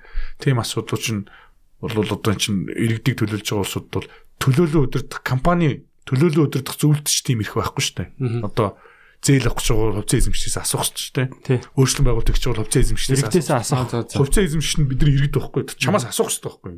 Энэ газар дээр юм барьсан. Тэгэхэд зүгээр л хуулийн цорхооч гэдэг юм уу одоо юу гэдгийг тамхтай цаасыг өгцөн л байгаа байхгүй нөгөө Олоод Иргэдийг төлөөлөөд. тий иргэдийг төлөөлөд өгцөн л байгаа байхгүй. Энэ хоёр үзэртэй л хотох шиг л болж байгаа юм шүү. Тийм тэгэхээр бол ямар ч энэ хууль бол уг нь сайн л юм бэл манай улсын ер нь хууль засаг захаа нэгжийн тухай хууль бүх юм айгу сайн л юм бэл. Энийга мэд Тал талаас нь харцсан тийм бид нар бол яг сөөхөн хууль бол олон утас биш шүү дээ. 6 утас л хууль байгаа шүү дээ. Уншаал аа өгсөн ингэх юм шүү. За за миний ирэх юм шүү дээ. Энд би ийм мөнгөг нь ийм мөнгө өгөхгүй юм шүү дээ. За нэг унший та. Тийм. Нохон мурны асуудал юу болж байна цөөх дээр? Татар аавна л гээд ашиглаж дээ. Манай цөөх бол. Тэгээ би аав гэд би ч өөрөө нохоотой байхдаа би аав гэд би хэлсэн дээ. Тэр чинь бас ээ. Манай орон сууц тэгээд тэгээ бид нар чинь нэг нохооны өөртөө зориулж байгаа юм л тэ. Одоо нохооны шийдэг талбай тусдна ихгүй бол ингээл хүүхдийн талбай дээр очиод нь шүү дээ. Дээр нь одоо нийтээрээ бас бид нар чинь соёлгүй дээ. Одоо дийлэгтэй бол одоо маш нэхэд голден байсан. Тэр нэг голденгийн групп мөрөвтөр бол ингээд баангут нь баасан ингээ удмууд нь хийж авдаг соёл бол дийлэгтэй байна. Гэтэл нохон жогорхоо гэдэг чинь тэр хоолны нөгөө бааснууд бол ингээл цас хайлахаар зөндөр гарч ирдэг шүү дээ. Тэгээ тэр мэрийг бол төлөх хэрэгтэй шүү дээ чинь одоо тэг цэвэрлэгээний мөнгө байхгүй тэр чинь. Илүү нэмэлттэй тэр чинь ариутгадаг тэр талбайдаа харин бийцсуулах хэрэгтэй. Өөр газар хуулиараа бас хориотой шүү дээ. Одоо өөр газар нохоо шоу бийцсуулах чинь одоо нийтийн эзэмшлийн талбай дээр За за шууд. Группийн үсгмээр л санагдаж ер нь бол бид нар яг л ингээл яг өдөр тутмын амьдралаа сөөхтөрөө бүх юм хийж болох юм биш шүү дээ. Цэвэрлэгээгээ шийдчихнэ Одоо манай байр бол бүр яг зогсоол болчиход байгаа байхгүй. Айгу аюултай тий хүүхдэд бол аюултай тийм. Тэгэл та эдийн би бол мэдэж чинь яг л бүр аюултай те бүр хорооллынхын үрж яал тойрцсоо тамхи татгал газар байсан шүү дээ. Төрдөг гэд нэрлэлцэн те. Тэр нь одоо энэ банкуш макушаас болсон юм уу? Дуун дээр гарсан юм уу? Хэн нэрлэлцэн? хинч төрсөн. Тэгээ контри төрдөг гэ те. Тэгээ нэг тэнд нэг цугладаг тий. Тийм тэгэхээр тэр бол бас тийм одоо танаар тэрийг янзлаад гоё хийвэл зарим байрнууд бол ингээд нөгөө юу яатсан байд юм. Машины юм нөгөө юутай донгоодыг зөвхөн байрны чиптэй хүмүүс нь орно гэдгцэн тий. Тэгэхээр бас тэрийг танаар тэрийг хийхэд асуудал багсан. Тэр чи хитэн дөрнийх чи. Тэгээ би бас яг ингэдэм юм билээ. Яг сөөх өдөрж байгаа улсууд би ч нөгөө бизнес юм болохоор юм болгоод ингээ бодоод штэ тий. Сөөхийн захирал болохоор энэ орцоолгондоо лифт юу тавьчаач камер тавьчаач гэсэн чи мөнгө байхгүй хөрөхгүй штэ гэдэг байхгүй. Гүн чи сар болгон орж ирэх орлого тодорхой байна штэ тийм үстэй. Сар болгон орж ирэх орлого тодорхой байж хахад ямар ч камер зардаг компани зээлэр өгнө штэ чи. Гэрээ байгуул аавал та тий. Тэгэл тэр энэ мингдэг тэр чип мипинг компани болол зүгээр нэг удаа орлоо ягэл саналаа хэлэхэд бол тэгэл явчихна шүү дээ. Дээр нь тэр чипээ зарлалт. Тэр зогсоор машин тавьж байгаа бол нийтийн эзэмшлийн талбайд машинтай хүн машин тавьж байгаа бол сар болго илүү мөнгө төлөлтөө сөөхтөө тэр мөнгөөрөө сөөх нь Тий. гоё юм аа. домофоны юу байгаа шүү дээ одоо бол. Оо тэр бас буруу юм билээ шүү. Тэгээ нэг компани нэг Оросын компани ирэл. компани ороод авцсан. Тийм тэгэл одоо Оо нэр энийг нэр энийг заснаа гэж одоо бүгдөө. Ингэж ин амар бизнес байна. Манай орцноос баг ингээд манай байр шүү дээ 8 орцтой байрнаас баг сар болго 800 сая төгрөг авахар байгаа байхгүй. зөө зөө. 100 мянга. Донофоны компани. За. Тий. Тим компани. Тэгээ орон сууцны конторын юм өгөхөр биш юм бэлээ. Аа. Хинхэлж явж байгаа юм чи. Оросын гинэ нэг компани гинэ. Донофон гэдэг чи юу юм? Тэр Сөөрэн зүгээр юу нэг юм тоо оруулаад чип уншуулдаг нэг юм байгаа шүү дээ. Тэгээ эсвэл код дараад айл болгонд орж байгаа шүү дээ. Нэг удаагийн өрөнгө оруулалт шүү дээ. тийш дээ сөөрэн юм. Нэг удаагийн өрөнгө оруулалт. худалдаад авчих. Тэгээд тэрний сервис зориулаад сар болгон 3000 төгрөг авд юм байна. засна гэдэг тэгээд байгаа байхгүй. Гэхдээ сервис нь одоо засдаг үйлчлэгээ үзүүлдэг болох гэж. Арай мэр арай л өндөр байгаа тийм үгүй юу? Сайхан. Нөгөө 4000 төгрөгөн дээр чинь бөөнөрөө уурлаалсан шүү дээ. Тий. 4000 төгрөг нэмсний төлөө бид нар чинь 20 сая төгрөгийн одоо хөрөнгөлтэй болоод шүү дээ. За. Тийм тэнд бол зүгээр 3000-ыг аваад шүү дээ. айл болгоноос. Тий, тий. Хяналтгүй юм. Гэхдээ энэ бүр хоттой юм бэл. Тий. Манай ер нь л хаасаг л болцсон байли. Бүх айл Орсын компани гээл. чипээр уншаал. Тэгээд тэр чипээ зарж мартдаг те. алга болох. Манай байранд ирээгүй л үлээ л дээ. Тэгээ тэр мэрийг бол тавиулмаар юм л анханасаа. Тэгээ гэрээг нь юу анханаас нь хармаар л. Тэгээ анх ингээ харсан чинь манай сөөхөөс хаалга худалдаад авцсан баг. Зарцсан баг. Нөгөө донофонтой нөгөө Хаалгын- гол хаалга шүү. Аа. Сөөхөн мөнгөдлөө тавьсан. Тэгээ тэр Аа юун зөрөөс 3 саяар 3 3000 төгрөг гээд тэг мэдхгүй болов жижиг мөнгө шүү дээ те. Айл тоохгүй. Чи хоттой хэдэн өрхөө бол Оо аимшигтай. амар бизнес. Тэгээд Орсын гэдэг нэртэй чинийш бизнес одоо энийг сонсон одоо занхал багтаж битэр. Гүн За зүгээр за энэ яриач орог шүү дээ. Аа. Нөхөө ухааш. одоо тэр гэрээ нь одоо сөөхтэй хийсэн байгаа гэсэн үг. Тий. Сөөхүүдтэй. Тэгэл гү тэгээд тэр нь одоо энэ гэрээг нь цуцлна гэд цуцлалтаа те ямар хэрэгтэй юм гэдэг тэгэхээр Тэгвэл донофон аваа явна гэх юм. донофон аваа явна гэх юм ааш бүр ойлгохгүй юм байна. Чи хөө наа чи нөх хятад хужаагийн зүгээр юу штэ. Ялгаагүй штэ. Тэггүй юм чинь Зүгээр тэр чинь одоо нэг юм хонх зүгээр хонх байхгүй. электроникийн тий хонхол байхгүй. Хонх штэ. Салж нийлж байгаа нэг тог өгж байгаа нийлж байгаа. Тий. Тэнд ямар ч инженер шүү. Танад хонх ажиллаж байгаа гэд 3000 төгрөг сар болгоо авна гэдэгт яг зарчим нэг байхгүй тий. Улаанбаатар үржүүлэлттэй. Нэг айлаас тоохгүй шатчих. Маа 3 үгүй. Тэр ингээд эвдэрлээсэн нэг тэр донофоныг дуудлагаар шал өөр үйлчлэгээ байх хэрэгтэй байхгүй. Ийм хүн эвдсэн бол дуудаад янз Тэр нь үрх болгоноороо биш тийм үстэй. Сөөхөн нэг удаа төлж болно шүү дээ. Лифтний компанид нэг лифт нь 50000 төгрөг төлчих шүү дээ. Наач тэ ямар зөвөн гараа тий. Амар бизнес л. Одоо бас Зүгээр эн чи хідэн сөөхөө гэдэг юм те. Манай сөөхч л баг тоог нь би ингээд одоо донофонтой айлууд 3000 гаргаа ингээд бүрхэн тоогоор үржүүлэхэд баг 800 мянган төгрөг өгөхгүй байна. Тэгээ 8 орц. Чи нүгөө хараараа заяа. Байрныхаа төлбөр дээрээс ингээд жагсаалт натараас нь. Тэгээ тэр чинь сөөхийн мөнгөнөөс биш. Конторын мөнгөн дээр өчтсөн. Конторын мөнгө чинь заавал төлөх ёстой мөнгө байдаг шүү дээ. Тэгтээ контордоо ордоггүй гэх амар залтай хийсэн лээ анханаас ах нарын хэлээс ажиллах. Дээрээ тэгээ. Тий. Зөв зөв. Тэгвэл би энэ яриа чараг ш. Авлаад тагалсан. Ядаргаатай тий. Тэр яа муухай юм бэ тий. Юм хийж сонсож байгаагүй байна. Гэтэ энэ бол жохол яг энэ мэтлэн бид нар ингээл энгийн те 4000-ыг бид нар илүү төлж болоход л 20 сая төгрөг сард жилд одоо хоригдлуулж болж шүү дээ. Тэгэхэд л ингээл 3000 гал эн чинь шал зүгээр ашиггүй гэрэл байгаа юм. Одоо тэр бол одоо хууль үсэх нь ашиг. Ашиггүй гэрэл байгаа байхгүй. Тий. Тий одоо Трамп байсан бол тий. Энэ бол ашиггүй гэрээ тий. энэ бол Та тий. бас муухай муухай. Тий. За тэгээд э, хэдүүлээ ярилцлага бас тий. Өөр юм ярьж өнгөдрөлөхгүй бол Тэгээ гоё. Бараг энийг ярих гэж Ирсэн юм шиг. Ирсэн юм шиг. Тий.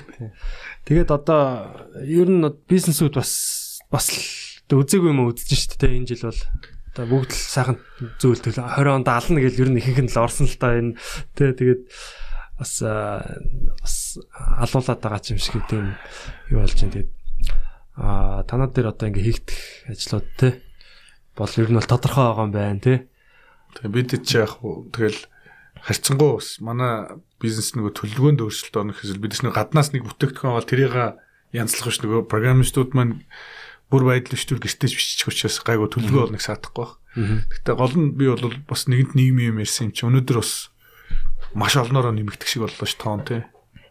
юу 17 нэмэгдсэн шүү дээ. Бүр нэг 30 өдөр нэг өдрийн дотор Аа яг нь 13 Оросоос ирсэн гэ тий тэгээ сая бас имлэгээс нэг хэдэн хүн илэрч юм шүү тий. Дахиад нэмэгдээд үү? Тэр тий яг урьдчилсан нэг юу ямар үлээ ямар шинжил төрөвчлсэн шинжилгээ лөө тэрүүгээр нь илэрсэн. Дахиад шинжилгээ сонсогчдод 50 байх хэрэгтэй тий. Гэхдээ яг би бол хэлэх гээд байгаа нь яг ингээд нөгөө ийм байдал одоо юм байна те бидний одоо нэг бизнес ч юм уу хувийн эрх ашиг одоо хувь хүмүүсийн тэр нэг юм тэр бол яг вэ цаг хугацаа болоход бол болж таараа тий. тийм болохоор одоо бол бүгдөө бас нэг энэ улсын онцгой комиссоос гарч байгаа янз янзын шийдвэр байдаг те одоо тэр зөвлөм зөвлөгөө юмнууд ч бас янз янзын юмтай уялдуулаад гаргаж байгаа те тэр бүгдөө тэр хамгийн түрүүнд тэр маска сайн зүгээд гараа сайн угаагаад тэгээ шаардлагагүй тохиолдолд заавал цугж яриад их шаардлагагүй тий. Төлөөний ард гарцгаая гэдгийг бас уриалж банк тутам алтан тутамдаа хийж явах хэрэгтэй байх тий хүн үзэж байгаа бол тий тэрийг Манайх бол бас чухал шүү. удаан барьж штэ тий энэ юг бол ингээл сайн барьж гин тэгээд одоо чинь Америкт бол яг э, би чинь 1 сарын сүүлээр 2 сарын ихээр тэгээ 2 сарын сүүлээр бас Америкээр явсан л та.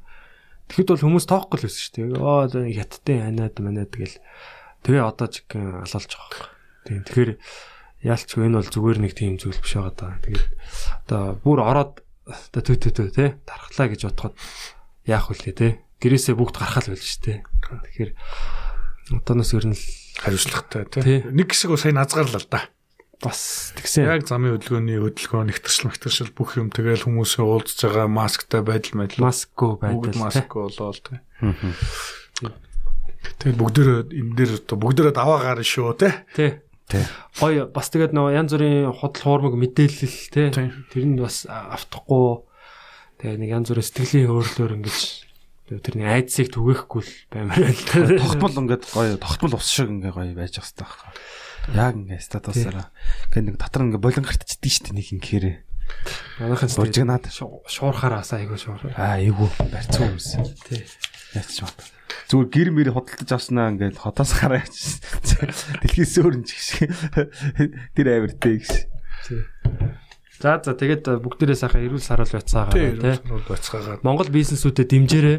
За тэрийг Мөнгө дотроо эргүүлээрэ. тий мөнгөө дотроо эргүүлээ тий. Тэгээд аа, тэгжээж л одоо бид нар яг гадаадын мондөг юмнууд шиг болно гэж штэ тий. Энэ санааг бол бас гоё яаж юм бүгдээрээ одоо ер нь амьдралд нэг тийм ажиглагч биш тий. Байдлаар биш яг өөртөө оролцоод өөртөндөө хамаатай гэсэн юмнуудаа гоё өөртөө шийдээд явъя гэж бас одоо энэ ярилцлагаас бол ойлгохоор байна. Тэгээд ирж одоо цагаа гаргаж ирж бидэнтэй ярилцсанд баярлалаа. Баярлаа. баярлаа. Тэгээ UB Cap тэгээ хамт олонд нь бас ажлын өндөр амжилт хүсье. Тэгээ тэгээ улам л одоо ингээл бидний амьдралыг шийдэж байгаа энэ гоё шийдлүүд шүү дээ. Иймэрхүү юмнууд бол тэгээд Өдрөөс өдөрт тий. тий нэмэгдээд ингээд гоё хөргөлт мөргөлтөө ингээд хурдан хийгээрээ тий Баярлалаа. Тэгээд та бүхэн ч гэсэн UB comedy-гийн залуучуудаа ч гэсэн бас ажлын амжилт хүсье. Бас ингээд залуучуудыг бас та бүгдээс маш олон залуучууд ингэж урам зориг авдаг. Тэ одоо хэв маяг хиллэг тэ бүхэл юмараа ингээд явдаг. Тэгээд энийгээ бас энэ анхаарлыг бас зөвхөн өөр дээр одоо зөвхөн бизнесээс илүү бас ингээд энэ анхаарлыг ашиглаад бас ингээд подкаст хийгээд нийгмийн бусад анхаарлын юмнууд руу төвлөрүүлж байгаад тийм үнэхээр энэ юмнууд ч үнэхээр ингээд анханасаа л нэг санаа зүв бол заяа зүв гэдэг шиг тийм тэгэл ийм гоё зүв залуучууд өрсөнд маш их баярлалаа. Цааш цаашдын ажилд нь өндөр амжилт төсөй тэгээд хэдүүлээ нэг санчгандаа буурал үстэй болохоор энэ улс маань их гоё болцсон өөр хүмүүстүүдэд айтаахан тийм бас ингээд нэг гол нь тэр чинь бидрээс өнөөдрийн бидрээс шалтгаалж байгаа тийш яг үнэ Тэр нэг заавал бүгдээрээ улс төрч болох гэж биш. Зүгээр л харьяа харьяа сөөгч юм уу? Дэлгүүрт ороод те эх орон чихээр очиж гятад хүн байж ав зодоод байдаг биш те. Дэлгүүрт орохоор үндснийхээ юм худалдаад авчдаг те. Юмныхаа ялгаа салгаагаа харчдаг. Тийм тийм л үеийн залуучууд бол төлөвшөөсөө хойч үе маань одоо байгаа залуучууд маань л гэж хүсэж байна. Тэгээд баярлаа. Аха. Яг нэг тийм гоё уламжлалт нэвтрүүлэх шиг дуусчихлаа. Би эндээ яг сайн сайхан нэг хүсэ. Дүгэл тэгээ те. Сайхан байна. За тэгээ баярлалаа. Битгэл сонс подкаст 93 дугаар дугаар байлаа. А дараагийн подкастаар уулзлаа. Түр баяртай залуусаа. Аюул инхийг хүсье. Битгэл сонс. За.